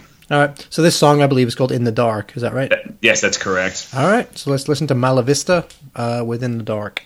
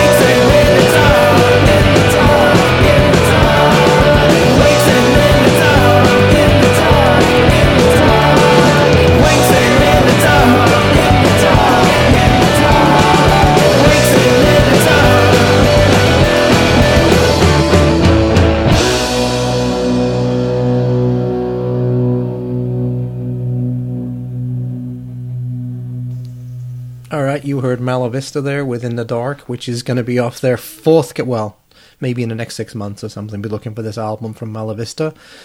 Ear- Early next year, you said maybe. Yeah. Um, that's what I'm, I'm, I'm guessing. Just okay. we, we used to have these, these great days where pressing took like three months and it was cool, and now it's like 10, 12 months. So yeah, we're, I guess we're probably never going to get back to Jersey. Neil, I just always, I'm always fascinated by that music scene out of Jersey. So many great artists have come out of there. Not Oh, you, you can know, ask him about the Misfits, Tom. I, I know you want to. well, the Misfits, of course, came from New Jersey. Uh, did you see the Misfits, or are you a little too young? Uh, I'm young too to young say. to have seen the first run, first time around. I caught one of the, I caught a reunion show in New Jersey. Oh yeah, yeah, yeah. That's right. Okay, how was that? It was fun. I had a good time. Oh, good. Okay. I mean, I mean, th- there was the weirdness of you had to put your phone in these special bags, and it's a big pain, big pain in the hockey, ass. You're in a hockey rink, which is kind of sucky. and, and it's weird. And then you have like you know the Misfits four piece, but then they have a dude in the shadows playing guitar. They have Acey Yeah. Slade in the shadows playing guitar, and he's like totally rocking out, doing jumps and stuff, and like he's great. He really ties the whole thing together. But uh, but you're like, oh, this poor guy's like just going for it, and he's like just kind of in the shadows in the corner. These other guys are making six figures, and he's just like like workman's salary. Yeah, like Doyle's just pounding the guitar and like stomping around. Yeah, Big closing. doofus. Yeah. It's funny, you know. They should if they weren't gonna, you know, if they were gonna hide them in the shadows, they just should have got Bobby Steele to do it, the original New Jersey tough guy. I oh, it's you know, I was joking on the original tours, like when they started doing those. I think it was Riot Fest shows where I was, I was like, I wonder if they like Bobby Steele's just sitting at home, like I gotta be home to wait, wait for the call. yeah. yeah. yeah, I don't think he and Danzig get on too well. Even though Danzig he doesn't did, get on well with. mu- I don't think many. no, he did tell me though, but they love uh, Bobby loves Doyle. So he's a great guy, which is ironic because he stole his job and the So It's true. Sixteen-year-old Doyle or fifteen-year-old Doyle. already a ask the- monster. Let me ask this: So, why were they taking your cell phones away? So Danzig is Danzig, and he. D- yeah, He's he's you seen him lately, Neil? He doesn't want to be videoed. So he has a really strict policy of no phones at his shows, and uh, which is fine. Right? Actually, it's annoying. So like like if you have like in your pocket and you clearly have it out, like he has an eagle eye and he will point at you, and security will come and like you know whisk you away. Um, but Imagine that's what he's putting his energy into, Neil. Picking people out of the audience. but at, one- at one point I was watching the show and I was like, you know, I'm really enjoying this because you don't have to see like a sea of the back of cell Ah, phones. yes. Oh no, I get, I get that. I'm just wondering though, what? It, when does he think it's going to steal his soul, like like the old Native Americans used to, or what? It's- what he's, what's he's the problem? Amish. He's Amish. Well, I think it's just because he's old, and I think he's kind of vain. Yeah. And I, I think it's you know he's it's not it's I mean he's you know pushing towards seventy now, Neil.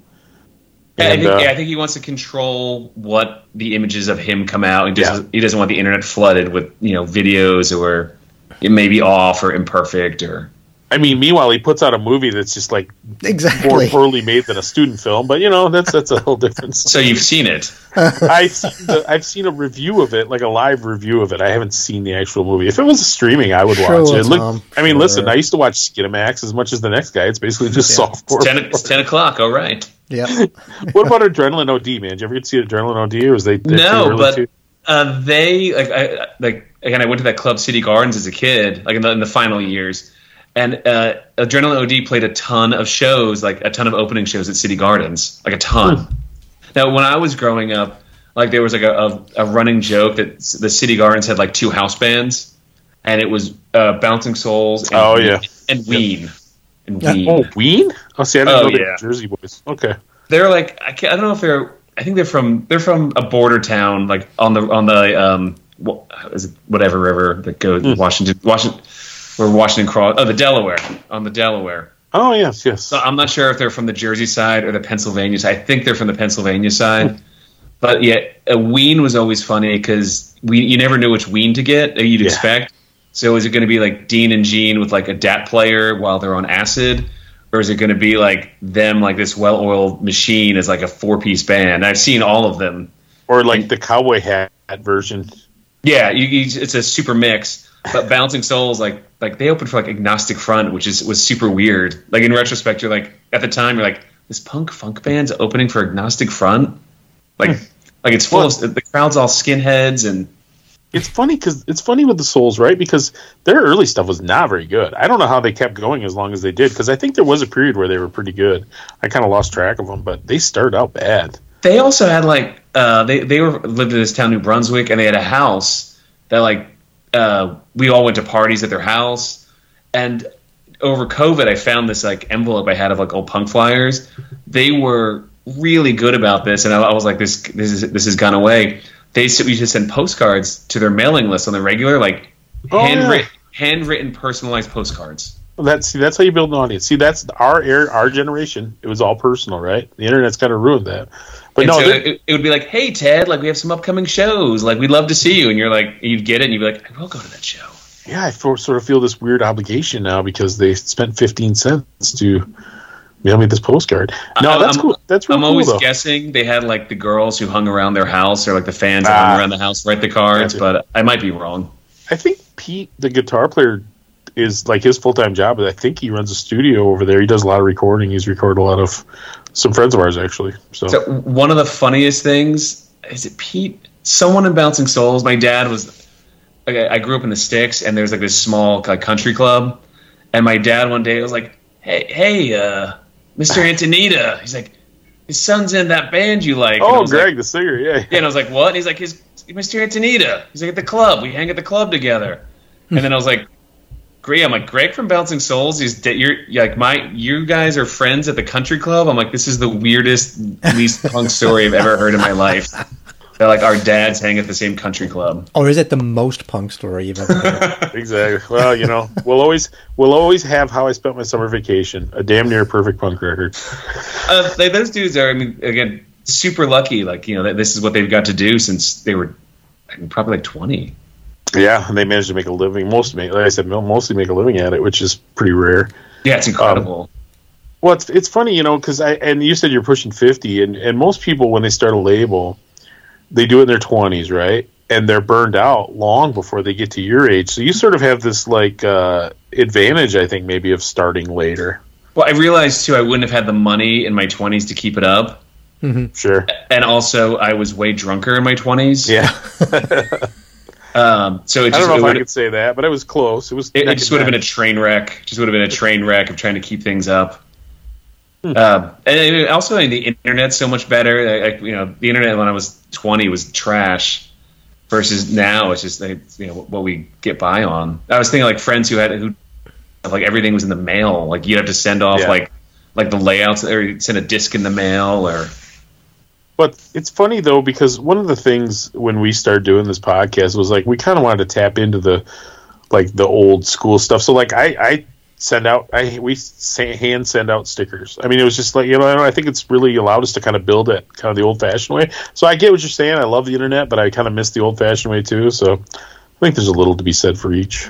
Well, even like like if I send people package yeah packages and I put like stuff in it, they'll be like, "Awesome, you put some zines in there," and I'm like, "Yeah, remember zines?" Yeah, I'm throwing out my. I'm trying to clear out some garbage out of my house. I just, but no, I get that too when I send out records and stuff. I just throw, oh, I got all this promo stuff, all these stickers, and you know, just grab like five stickers random because I got hundreds of them. and Throw throw some flex, th- throw some flexies in there. Too. I am currently. I think I only have like two flexies left. Neil, I threw out. We, we did a show. Uh, we did a Joey Ramone birthday bash in uh, Indiana, and we I gave out 65 flexi records. That people were just ravenous for them, and I'm like, I just can't get rid of these things fast enough. I don't want them in my house anymore. Every time I order from Pirates Press, there's a Yes, flexi. that's it. Yep, That's yep, exactly the what it was. It was I would say Pirates the Press vast Flexi. majority of them were from them. Yeah, And and I'm, and I'm always like, oh, like like, like oh shit, like flexis. Like kind of forgot it was a thing. what do you do with them? Play one song one, gently. I mean, that's all there is. That one song. I think I, ha- I have a few that I bought. Um, oh, from uh, New Noise magazine. Sometimes includes a Yeah, flex. the magazine. You They said, got yeah, some yeah. good ones too. Actually, they actually have some like So those ones I actually I aren't anywhere didn't else. give away because they're kind of rare and exclusive Yep. tracks, and I I uh, I wrote for them for a while too. That was a lot of fun. I was like in my 40s already, so I was like too old to shouldn't have been that fun. But like when I got a magazine that had a written story for me, that I still got such a such a kick out of that. I don't anymore just because it's a time like I I don't like writing on deadline, but uh, that was that was a cool experience Actually, I mean, even for me, still, like if I get like a print mag with a, with a print review, and I mean, it's really exciting. You're just like like like Yeah. like you know, this, what this what internet's great. We love the internet. Yeah. but like like this got laid out. You know, some time and care was taken into this. Yeah, there was a deadline. Of the amount Yep. of words they could have in it. Somebody was stressed out trying to work on it at two o'clock in the morning when they had to go to their regular job the next day. Yeah, th- there That's- is there is the occasional lazy review that I see too, where, where we're like, why do they even run? It's three three sentences. Well, that's Razor Cake, right? They do like the MRR type reviews where they're so short, where it's just like, did they even listen to the whole record all the way through? I always try to be real thorough. I'm like, I got to listen to some at least five times before I do a review of it. There, there, there was one in Razor Cake, and I forget what it was. I don't remember what it was, and it wasn't like a bad review, but I was like, this is just a non-review. Yeah. I remember seeing a real favorable Razor Cake review for the Dahmer, so there's that. It's funny they did a review for a record where like they, they like they're like, hey, this sounds exactly like this. If you like this band, you're gonna like this record. And I was writing someone who works over there, and I was like, oh, that's a fun. I'm like, I like that review. It's funny because I put out that record because it sounds like that band, and I Ah. like that band. I'm like, so go. Yeah, I'm like, it's totally on. You're totally on on point. Like, it's great. Yeah, I, I wasn't right. angry. I wasn't angry about it. We've we've already we've already we've already kept it for an hour and a half. See, time flies when you hang out with us. I yeah, swear. just um, and we talked about all kinds of stupid shit that we Not wouldn't even, not ever even, have talked not even drinking. yeah. me neither. I'm trying to take it easy during the week.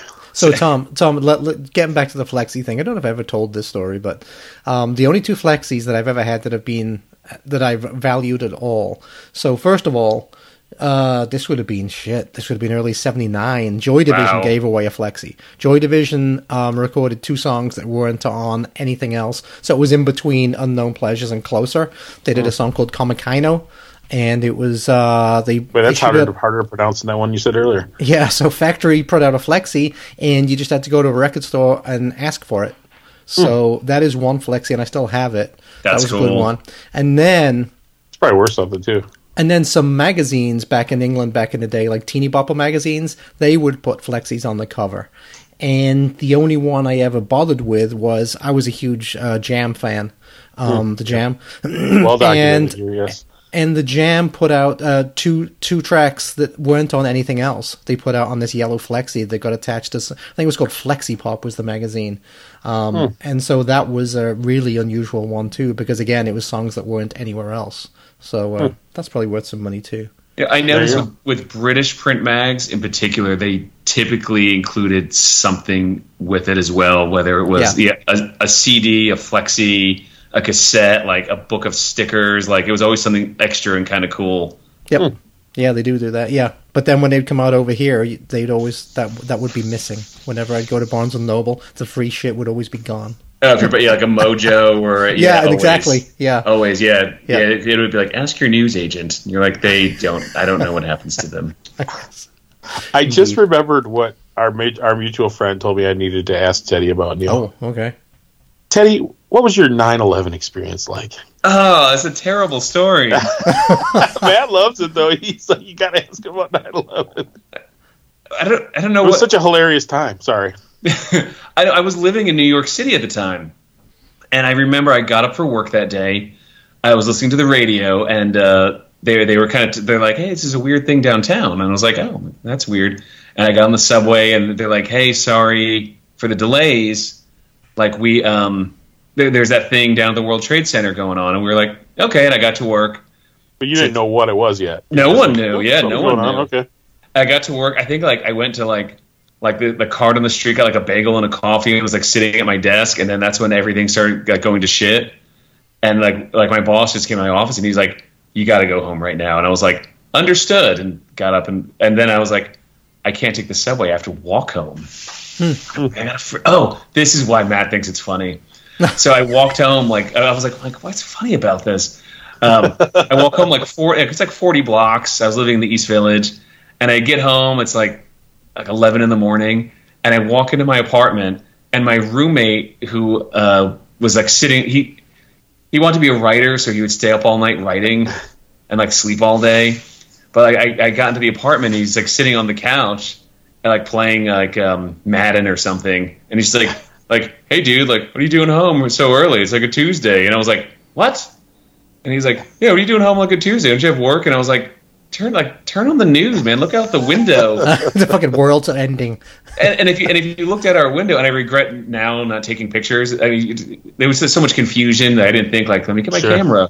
Uh, there was like people like walking up like our street on First Avenue, coming from downtown. Like I mean, but people like covered in soot. Like I saw a woman like missing a shoe, and I was like, and I was like, dude, I'm like, you don't like you. Your head is in your ass, and you're not even aware of like what's going on. Like uh, like ten feet out, uh, you know, away from you, like on the street. Nobody, nobody who plays Mad never makes it as a serious writer, right? it was just the weirdest. I was like, like, you serious, man? Like, you don't know what's Well, happening? So how many blocks away were you from? I was living on 13th Street and I worked on 55th Street. so how many? But where? Uh, how far were you from like Ground Zero? Let's say. So I rem- I mean, not close enough. Close enough. I remember when I, I was listening to the radio and they're like, hey, there's this thing going on at the World Trade Center. I went up to the roof of my building and I looked and you, I could very vividly see smoke coming up, like smoke coming. Gotcha. And I was like, oh, like wow, that's crazy. Like that's crazy. Like all right, let me go, you know, get my bag and go to work. And I, I think we I stayed home the next day, and then like the day afterwards, I, I we were like, I guess we'll try to go back to work. And uh, like I went to my office and I like, sat down, got bagel and coffee, and my boss came in and he was like, I'm not telling you that there's been bomb threats to this building. I'm just telling you should go home because there's all these bomb threats to Midtown buildings. And I was like, Really? yeah, and I was like, I understand what you're saying, sir. I will go home again. but yeah, yeah, yeah. The Madden, it was like Madden or like NBA jams or something. like just like, hey man, like hey dude, like what's, what are you doing home, man? You know, ignorance is bliss, right? It's just, it was crazy. I was like, like what? Get your head out of your ass, man. Neil, we should get okay. So what do we got? We got one or two songs left, One song left.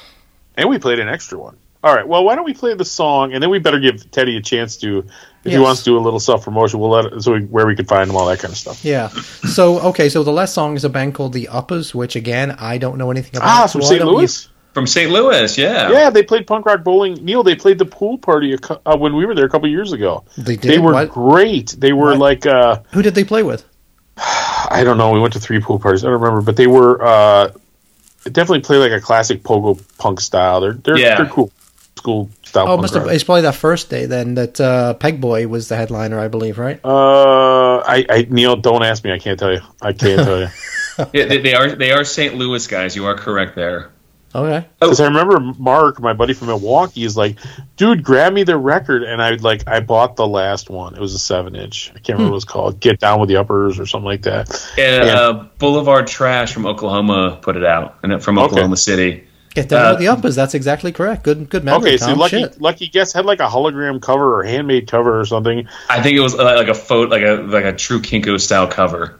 That could be, but it, did, it might have like a clear plastic. Yeah, transparent some- sleeve. Yeah, that was one. That was one. yeah, of I was gonna say. releases. I, yep. I mean, I still have it. It's in the it's on the shelf, like like so many other hundreds of seven inches that I don't play nearly enough. But uh, no, they were they were cool. I remember I remember enjoying them. I remember that the singer was like a blonde guy, and I think even in the ninety degree heat, they were wearing like their leather jackets. They were doing like the punk rock thing. So Um, Passed, passed out shortly afterwards. I appreciate the pageantry. they've they've played Atlanta a few times, and they were on a comp that I put out, the Down South Spaghetty Accident, and this the same thing where the, like I don't know if they reached out. Yeah, they, they just started reaching like to, I I knew them casually. They started reaching out like, "Hey, we're doing new songs," and I was like, "Cool, would love to hear." Like, I dig you guys, would love to hear it. And uh, they worked with Tuck Smith, who uh, was in the Biters and does Tuck Smith solo, and he was in the Heart Attacks. And I was like, well, I know they're going to be super catchy, like because you know he knows how to write like hooky songs or you know, help produce hooky songs. So yeah, it's it's gonna be a four song EP. Uh, it is almost done as we speak, so it should be done soon. So we doing are we doing a seven inch? It's a seven inch, a four song Okay. seven inch. Because I, you know, it's funny because I love the four song seven inch. That was the staple of my '90s punk experience was the four song seven inch, and I, I do, I am afraid that they're just not hardly nobody's doing anymore. You can't do them financially. It hardly makes sense, I, right? yeah, no, exactly. I don't. I think I've always, almost always lost money on seven inches, but I also love seven inches. And I, and after every seven inch I do, I'm like, never again. Like, this is such, never again. And then I get, um, I get, you know, I, I get pulled back in. I get pulled back into a seven inch, Um, but yeah, it's the like having a baby. It hurts really bad, and you're like, I'm never going to do this again. But But, then but you I get this love it. happy little toddler, and you want I to have love it one. so much. Yeah. But like I saw someone the other day was selling a seven inch for twelve dollars, and I was like, "This is a bunch of bullshit. Twelve the price dollars." now, though, dude. It's insane, right? It's and, and like in my heart, I know it's the right thing, but in like Yeah. my brain, it's it's the year two thousand, and this should be four dollars. That's the problem, is your- 99p, your- your brain- for me. What's that, Neil?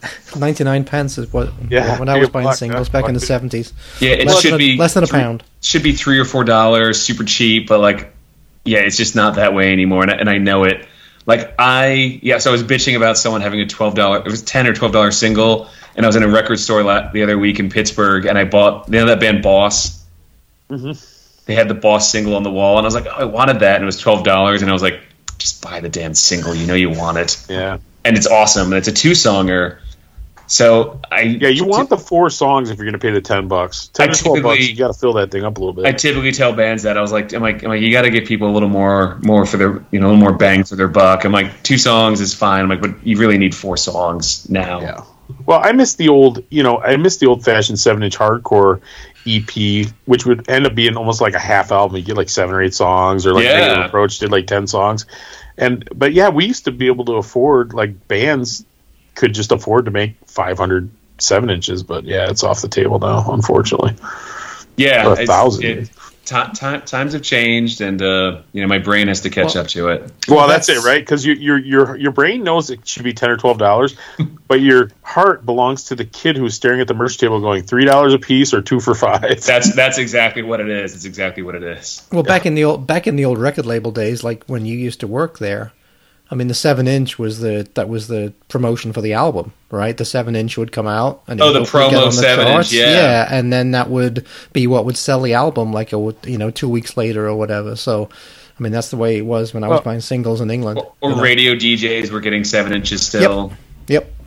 kids will, kids will never understand that when I was twelve or thirteen years old, which is you know less than forty years ago, you could go into a Kmart in the mid '80s. You'd go into Kmart and they would have the entire top forty in seven inch record uh, and forty five. yeah. Yep. against the wall, and, and they would organize them by according to the top forty, and you could go in there and buy them. They were, I don't know, two bucks at that point, maybe a buck. I don't know. I could buy, I could afford to buy them. Kids these days wouldn't know what Kmart is though, because isn't Kmart gone now? That's true. It's gone. You can go, you can go to Walmart and buy Beatles represses and Taylor Yes. Swift records. yeah, for, for like Uh, they bucks. have they, yes. they have a nice selection of ACDC records, and uh, yes, uh, the Fleetwood Mac reissues. Yes, yeah, And a lot of Swift. reissues. And by Yeah. us, they also have a pretty good uh, Latino, like Spanish speaking section, like the Nortero or whatever that Norteño? El Norte or whatever, like the because we have a good Latino population. But so wild. All right, let's play this song. Yeah, once again, this is a very long intro per Yeah. song, right? So this is an EP that's going to be coming out sometime in the near future, I guess. Right? Yes, that, that's the fair to uppers, say. and this song is called "Stimulation." Everybody, stimulation. Get stimulated.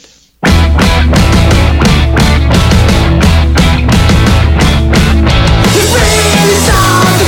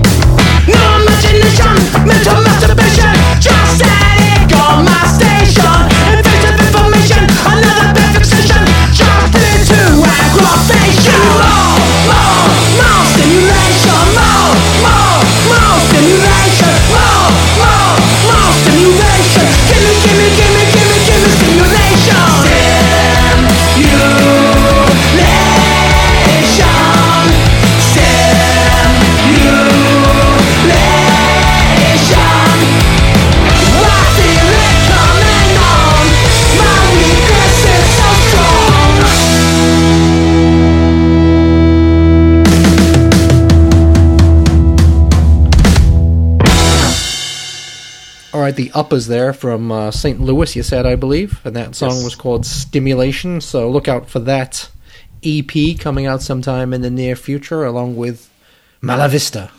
Malavista. Yeah, Mala Vista and uh, yeah, the uppers and yeah, and lots of other good stuff. Lots of So other the- good stuff. Yes. Well, the beauty of like doing the label at a little older age, like you just do what you want to do, right? Like you do as much as you can do. You're not going to kill yourself. You're not you're not trying to make the next epitaph. You just kind of take it as it comes. And if you get, if you have a tired year, you just only put out one thing, right? Well, uh, my wife would like it to ma- be the next epitaph, but I mean, Yeah. yes, indeed. but yeah, no, yeah, you kind of. I mean, I, I know what I'm capable of. I know what I have time for. I know what my limits are, and also I know what I like. I'm just putting out put out stuff that I like.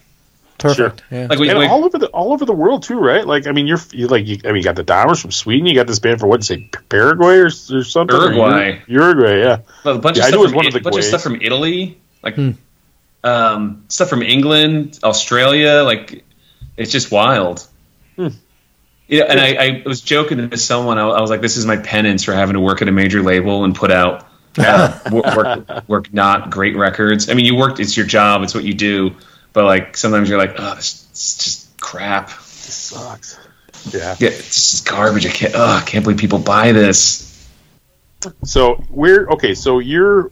Let's let's go into your where they people can get Spaghetty Town. So it's spaghetti with a Y, in case it's not complicated enough for you. I know, I know. In retrospect, I'm like, "What are you doing?" Is that is Um, that just like is that just like your like your five year old nickname because you lived in New Jersey and That's everybody, exactly correct. Everybody named Teddy was Italian. That no, my mother was Italian, and I, they would call me Teddy Spaghetty.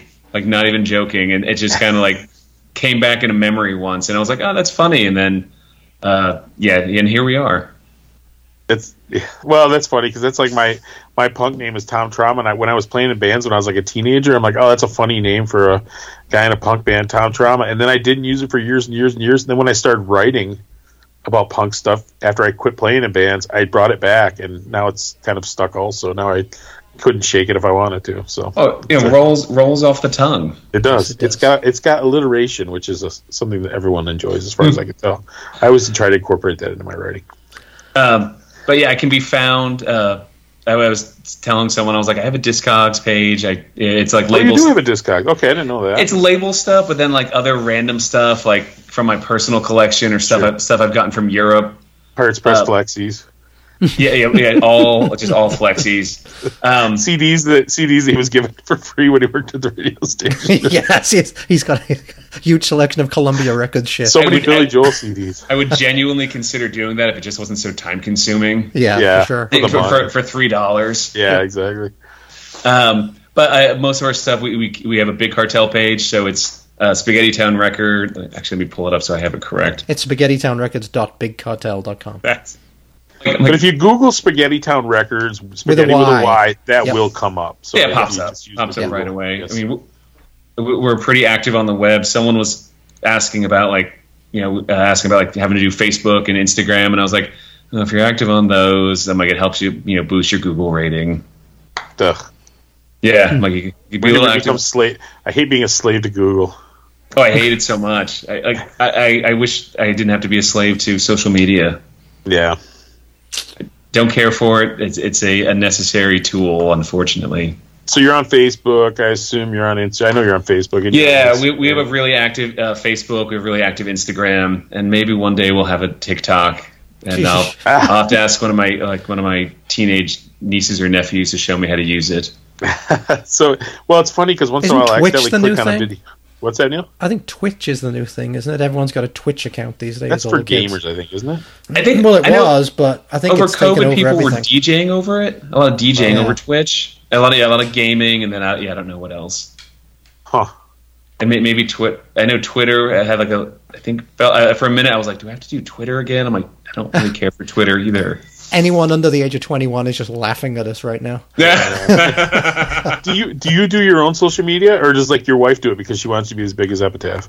I oh, I just do it myself. I mean, it's easy. Um, it was actually I was telling someone I was like, it's great because all the the annoying rock and roll and punk memes that I want to put on my personal page, I can just blast out on the label page, Yep, and then then pepper not have to worry about like your aunt Helga getting offended. Yeah. yeah, Yeah, no, I, yeah, I totally see that because I don't I don't use my personal page at all. Like I not at all, uh, other than Messenger. You know, like I use Messenger, but uh, yeah, no, I, I totally get that, and and you know, and it's fun to you could be a little more of a persona on your you know your label page or whatever. I, I think I've, I've, I've made the joke before, like like where I've typed like "we" and I'm like, it's just myself. There's no "we" here. Is it? So you are. You are. I mean, you are it. You don't have a. You don't have any employees. Once in a while, you use Matt or somebody else to do a little promo for you. But you yeah, I've had Matt. Yeah, uh, a handful of times my wife has helped me pack, do mail order, and then I don't think she enjoys it. Well, who enjoys it? Yeah. She's helped me a handful of times, which was cool. I had did have someone write me about being an intern, and I was like, like, what, you want to sit around my kitchen and help me fill mail order? Tell them they can come work for us if they want a real bad internship. They can come work for us and schedule our. Uh, help us schedule our guests because that's my the bane of my existence is scheduling. So Oh, so Neil and I had the conversation of like when we talked about the time. We're like, I'm like, are you on? s- I'm like, are you? I'm like, I'm on Eastern. I'm like, are you guys are on Central? he's on Central. I'm on Eastern. Yeah. So I'm like, and let's and we talked to a lot of guys from California, of course, because there's you know there's just a lot of bands in yeah, a California. ton of bands out there. And then we talked to England, and I get all confused because they're like what four hours ahead of us, Neil, or five hours, hours, ahead. ahead. of us. Six It's, hours uh, ahead. But yes, it's a it's like just just tell me when it's time. I'll, I'll go on Wikipedia, study a little bit, and then tell me when it's time and point me in the direction. But that's all right. Indeed. These are small. These are small problems. Yeah. Yeah, yeah. I must say, in conclusion, you have the the best connection we've ever had on Skype, Neil. Don't you think? I think so, and he's been It's literally completely, like completely professional as well. It's been really nice to someone see someone who's uh, you know got it all set up and You sound has his so mic good. And, yes, It's amazing. That's awesome. I, I- I have uh, a few times. I've been like, maybe I should get a nicer mic. Like, you know, I, I do occasional podcasts or you know, Skypes or Zooms. Would be better to have a nicer mic, but then you know, you're like, like I have to go down a microphone rabbit hole of what. I mean, is the Radio Shack still there? We got all these all these nineties, eighties, nineties problems, right? Yeah, yeah. Let's get on the radio Radio show. I'm, going to get the cassette player for my CD player that goes into my tape deck in my car. Yeah, yeah, yeah. I love that. I love that. yes. yes. You have that one cable that will do everything, right? The old jam the cable or you whatever. jam the cassette in there, and somehow it reads your CD in your yeah. That was good times. awesome. That It was, was good times, man. I tell you what, it, it, I listened to man. I listened. That was some good music from that era. Still, still the whole time. Okay. And I have to say, for, the, for for those that can't see him, Teddy Spaghetty looks a lot like if Andy Summers from the Police had a younger brother. that would that would be Teddy Spaghetty. Is he blonde or is he gray? I can't tell. I'm very gray. Very You're gray, gray. okay. Well, you're the youngest one in this group, so you're okay. You're okay. Yes. Yeah, um, the gray just keeps. My wife at one point was like, maybe you should dye and I was like, then I go down a path of having to dye my hair all the Yeah. time. I'm like, it just opens up, and I'm like, I don't even, I don't care. And then you look Well- like Gary Numan, who looks absolutely stupid because he's got Yeah. this jet black hair, and it's clearly either a wig or he just dyes it. It I, I was looks joke silly. goofing on my younger brother last Christmas. Where I was pretty drunk, and I was sitting on the couch, and I was like, Are you dyeing your hair? And he's like, What? Like, how can you tell? And I was like, It's all one color, man. Like, Yeah. like hair has shades and tones. I'm like, yours is just like chestnut, all of it. Just something fell on comb his it in, man. head. Just for men. Well, you know, you got to do what you can do. Yeah. Uh, so no, it's just, just I always gr- swore I'd never pay for vanity. Like I won't spend money for vanity, but now I'm older. I have a little more money, and I'm a lot older, so maybe I would pay for vanity. I don't know. We'll see. What is she? Is, is that a stripper, Tom, at the strip club, Vanity? No, I'm gonna get the Marky Ramone. I'm gonna buy one of Marky Ramone's old wigs. Neil, There you go. walk around with the long Ramones, dude. He's- just go go to one of those things where he's like signing records and be like, be like, Mocky, like, Just- Mocky, how much? Just grab it. No, just grab it and run away. What's he gonna do? It could, it could be like the Andy Warhol. No, no, I worked with a guy who had an Andy Warhol wig. I mean, he didn't he didn't pretend he didn't have a, like a toupee on, Like And the he- straight blonde, like like over darker hair. Ah, Like, darker hair underneath. And he, um, this guy, it was super cool. And he, he's an, he's an older punk guy. Like, um, like people, people knew, knew him, but uh, he talked about having different colored hair depending on the time of the year. So I'm guessing it was like darker in one season and lighter in another. depending how the sun hits it. I guess I, uh, we were just like, all right, man. Like that's. I mean, I was like, tw- like 22. Like, okay, like cool. you know what? I had one last question to ask you, unless Tom has anything else. We'll So- see. One last question sometimes leads to two, but yeah, you know, go ahead. Well, were you okay? So, with the criminal kids being on your label, were you upset when I did that? I did that review of that of that recent show.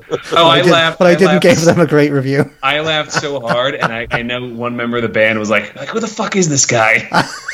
and I was like, I because really you wouldn't- like the because we like the band. I mean, we like the record. You just didn't think they were too good that day, right, Neil? Uh, well, I, uh, I mean, I, I like the idea of it, and then they came on stage, and it was way too fucking loud, and they only played for like twenty minutes, and I don't know, it was just weird. It was, Hey, uh, you, you- you're not- you're not going to win everybody. You know, that's part of it. yeah, Well, yeah. I, I know. know, I read show- it, and I, I read it, and I chuckled. But that band, like when that record came out, they were like, "Oh, we've had such good response. We've had no bad reviews." And I was like, "Well, I don't send you the bad reviews." and you they're don't want to like, hurt your "What?" fragile, your They're fragile. like, "What?" Like, there's a bad review, and I was like, "I'm like, there's one that came to mind." And then it, like the review was really funny. It was just like, like, who do they think they are putting two solos in one song or something? Ah, I was like, I didn't send it to you. Like, I only send you the good ones. there you go. But you know, I remember I, I had I, I laughed. I thought it was funny. It was funnier that, that this m- m- member of the band was annoyed about it. hey, I tell it like I see it. No, that's right. You know, we've been doing this almost four years, and we got our first hate mail yes- uh, yesterday. Email. So Oh, it's, was it a, a physical letter or an email? that was an email. Email. yes. And that would have been even. We do, Someone we, sat down to like write it. They were so angry. we do get physical mail though, which is funny. Sometimes it's sort of like a rambling manifesto type mail. I have one guy in England who loves to send me postcards. Oh, that's nice. I miss my spirits. Yeah, it's funny. I get a hey Richard. So the funny thing is, he doesn't send me anything, son of a bitch, fellow countryman. Now is dead, except for so it's nice to get a birthday card from Uh, a, Richard. friend of mine who lives in Pittsburgh, she's really incredible about sending letters out. And like the the, the like last year, I was like, "You're literally the only cri- like birthday card I got," and I'm like, it, it it was really a big deal. Oh yeah, Man, for sure. it's- Yeah, Never go back to the golden days when you get a five dollar bill from your aunts and uncles in the mail. Boy, that was Like, the that was my the grandparents up until the end we were they put in like five dollars in there and like every year i'm like i'm like you're like 90 years old and on a budget i'm like but like thank you That five dollars is a lot to them. They start out working for fifteen cents an hour during, during the Dust Yes. Bowl. you know? that's Yes, true it's Me- me- me- meanwhile, you could buy a bag of nuts or something with five dollars these days. I'm like, what do you i will buy a cheap beer Exactly. There you go. You got a. I'll, I'll tell you what. If I'll see you and raise you, I'll buy a cheap six pack. where what are you buying I don't know. Whatever I can get. Don't don't get Neil started on my He, buy, beer. he buys his fucking beer at the at the gas station. So that's That's I was where gonna you. I was- That's I was you gonna buy say- beer in Michigan, man. i was gonna say like at the gas station you can get like like a 24 ounce tall boy for probably like four dollars I'm not. No, uh, no. It's like two dollars. I have Jesus. to look next time I'm at the gas station. I'm telling you, you're overpaying, man. Maybe it's those city prices.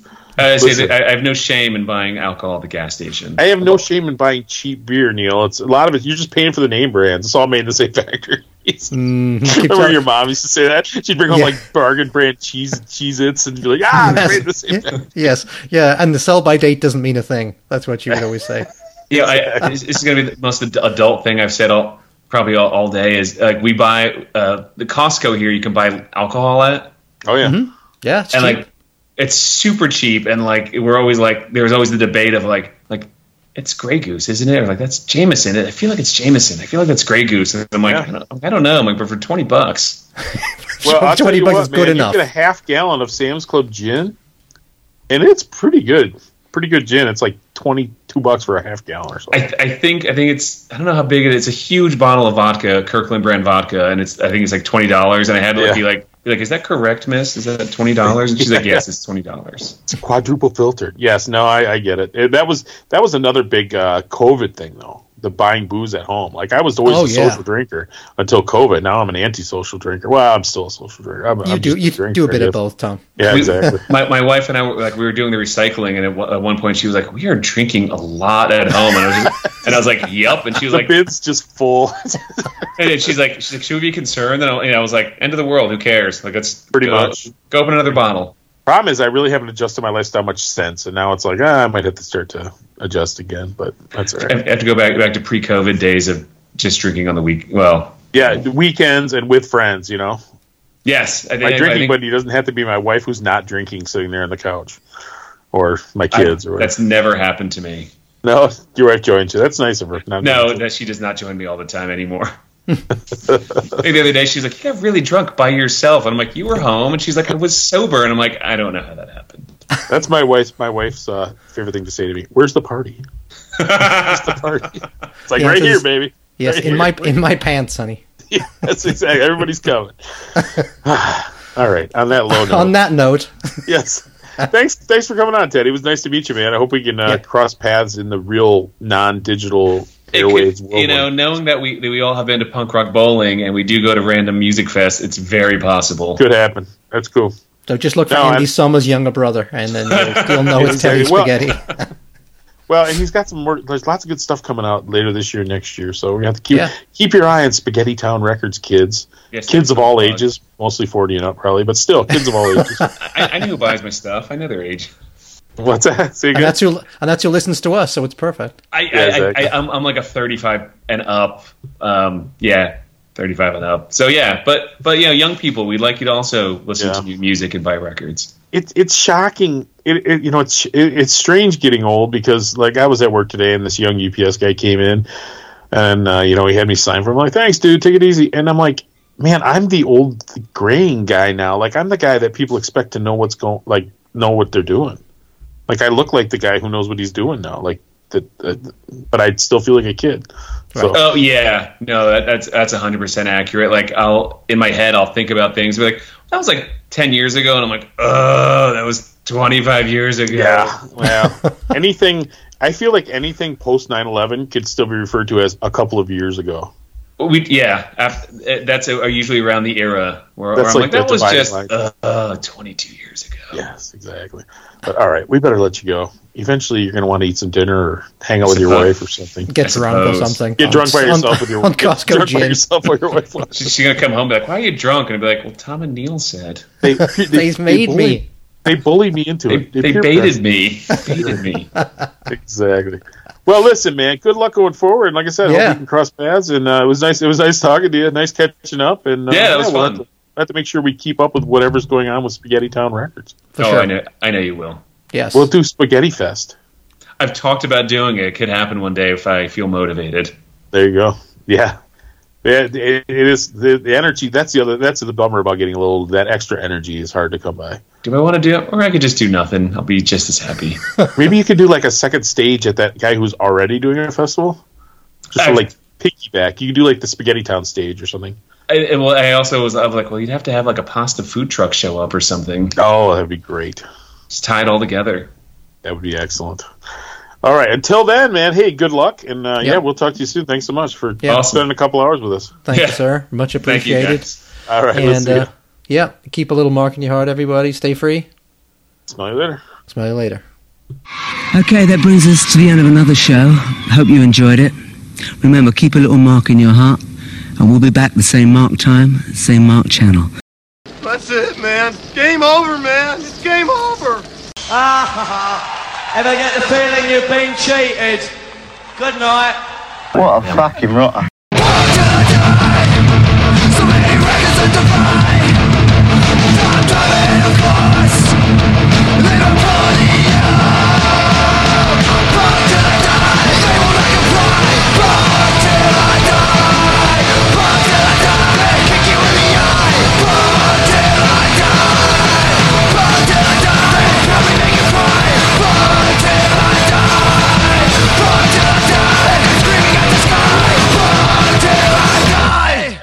What a load of old shit. Thank you, fuck you, bye. Boom. Okay.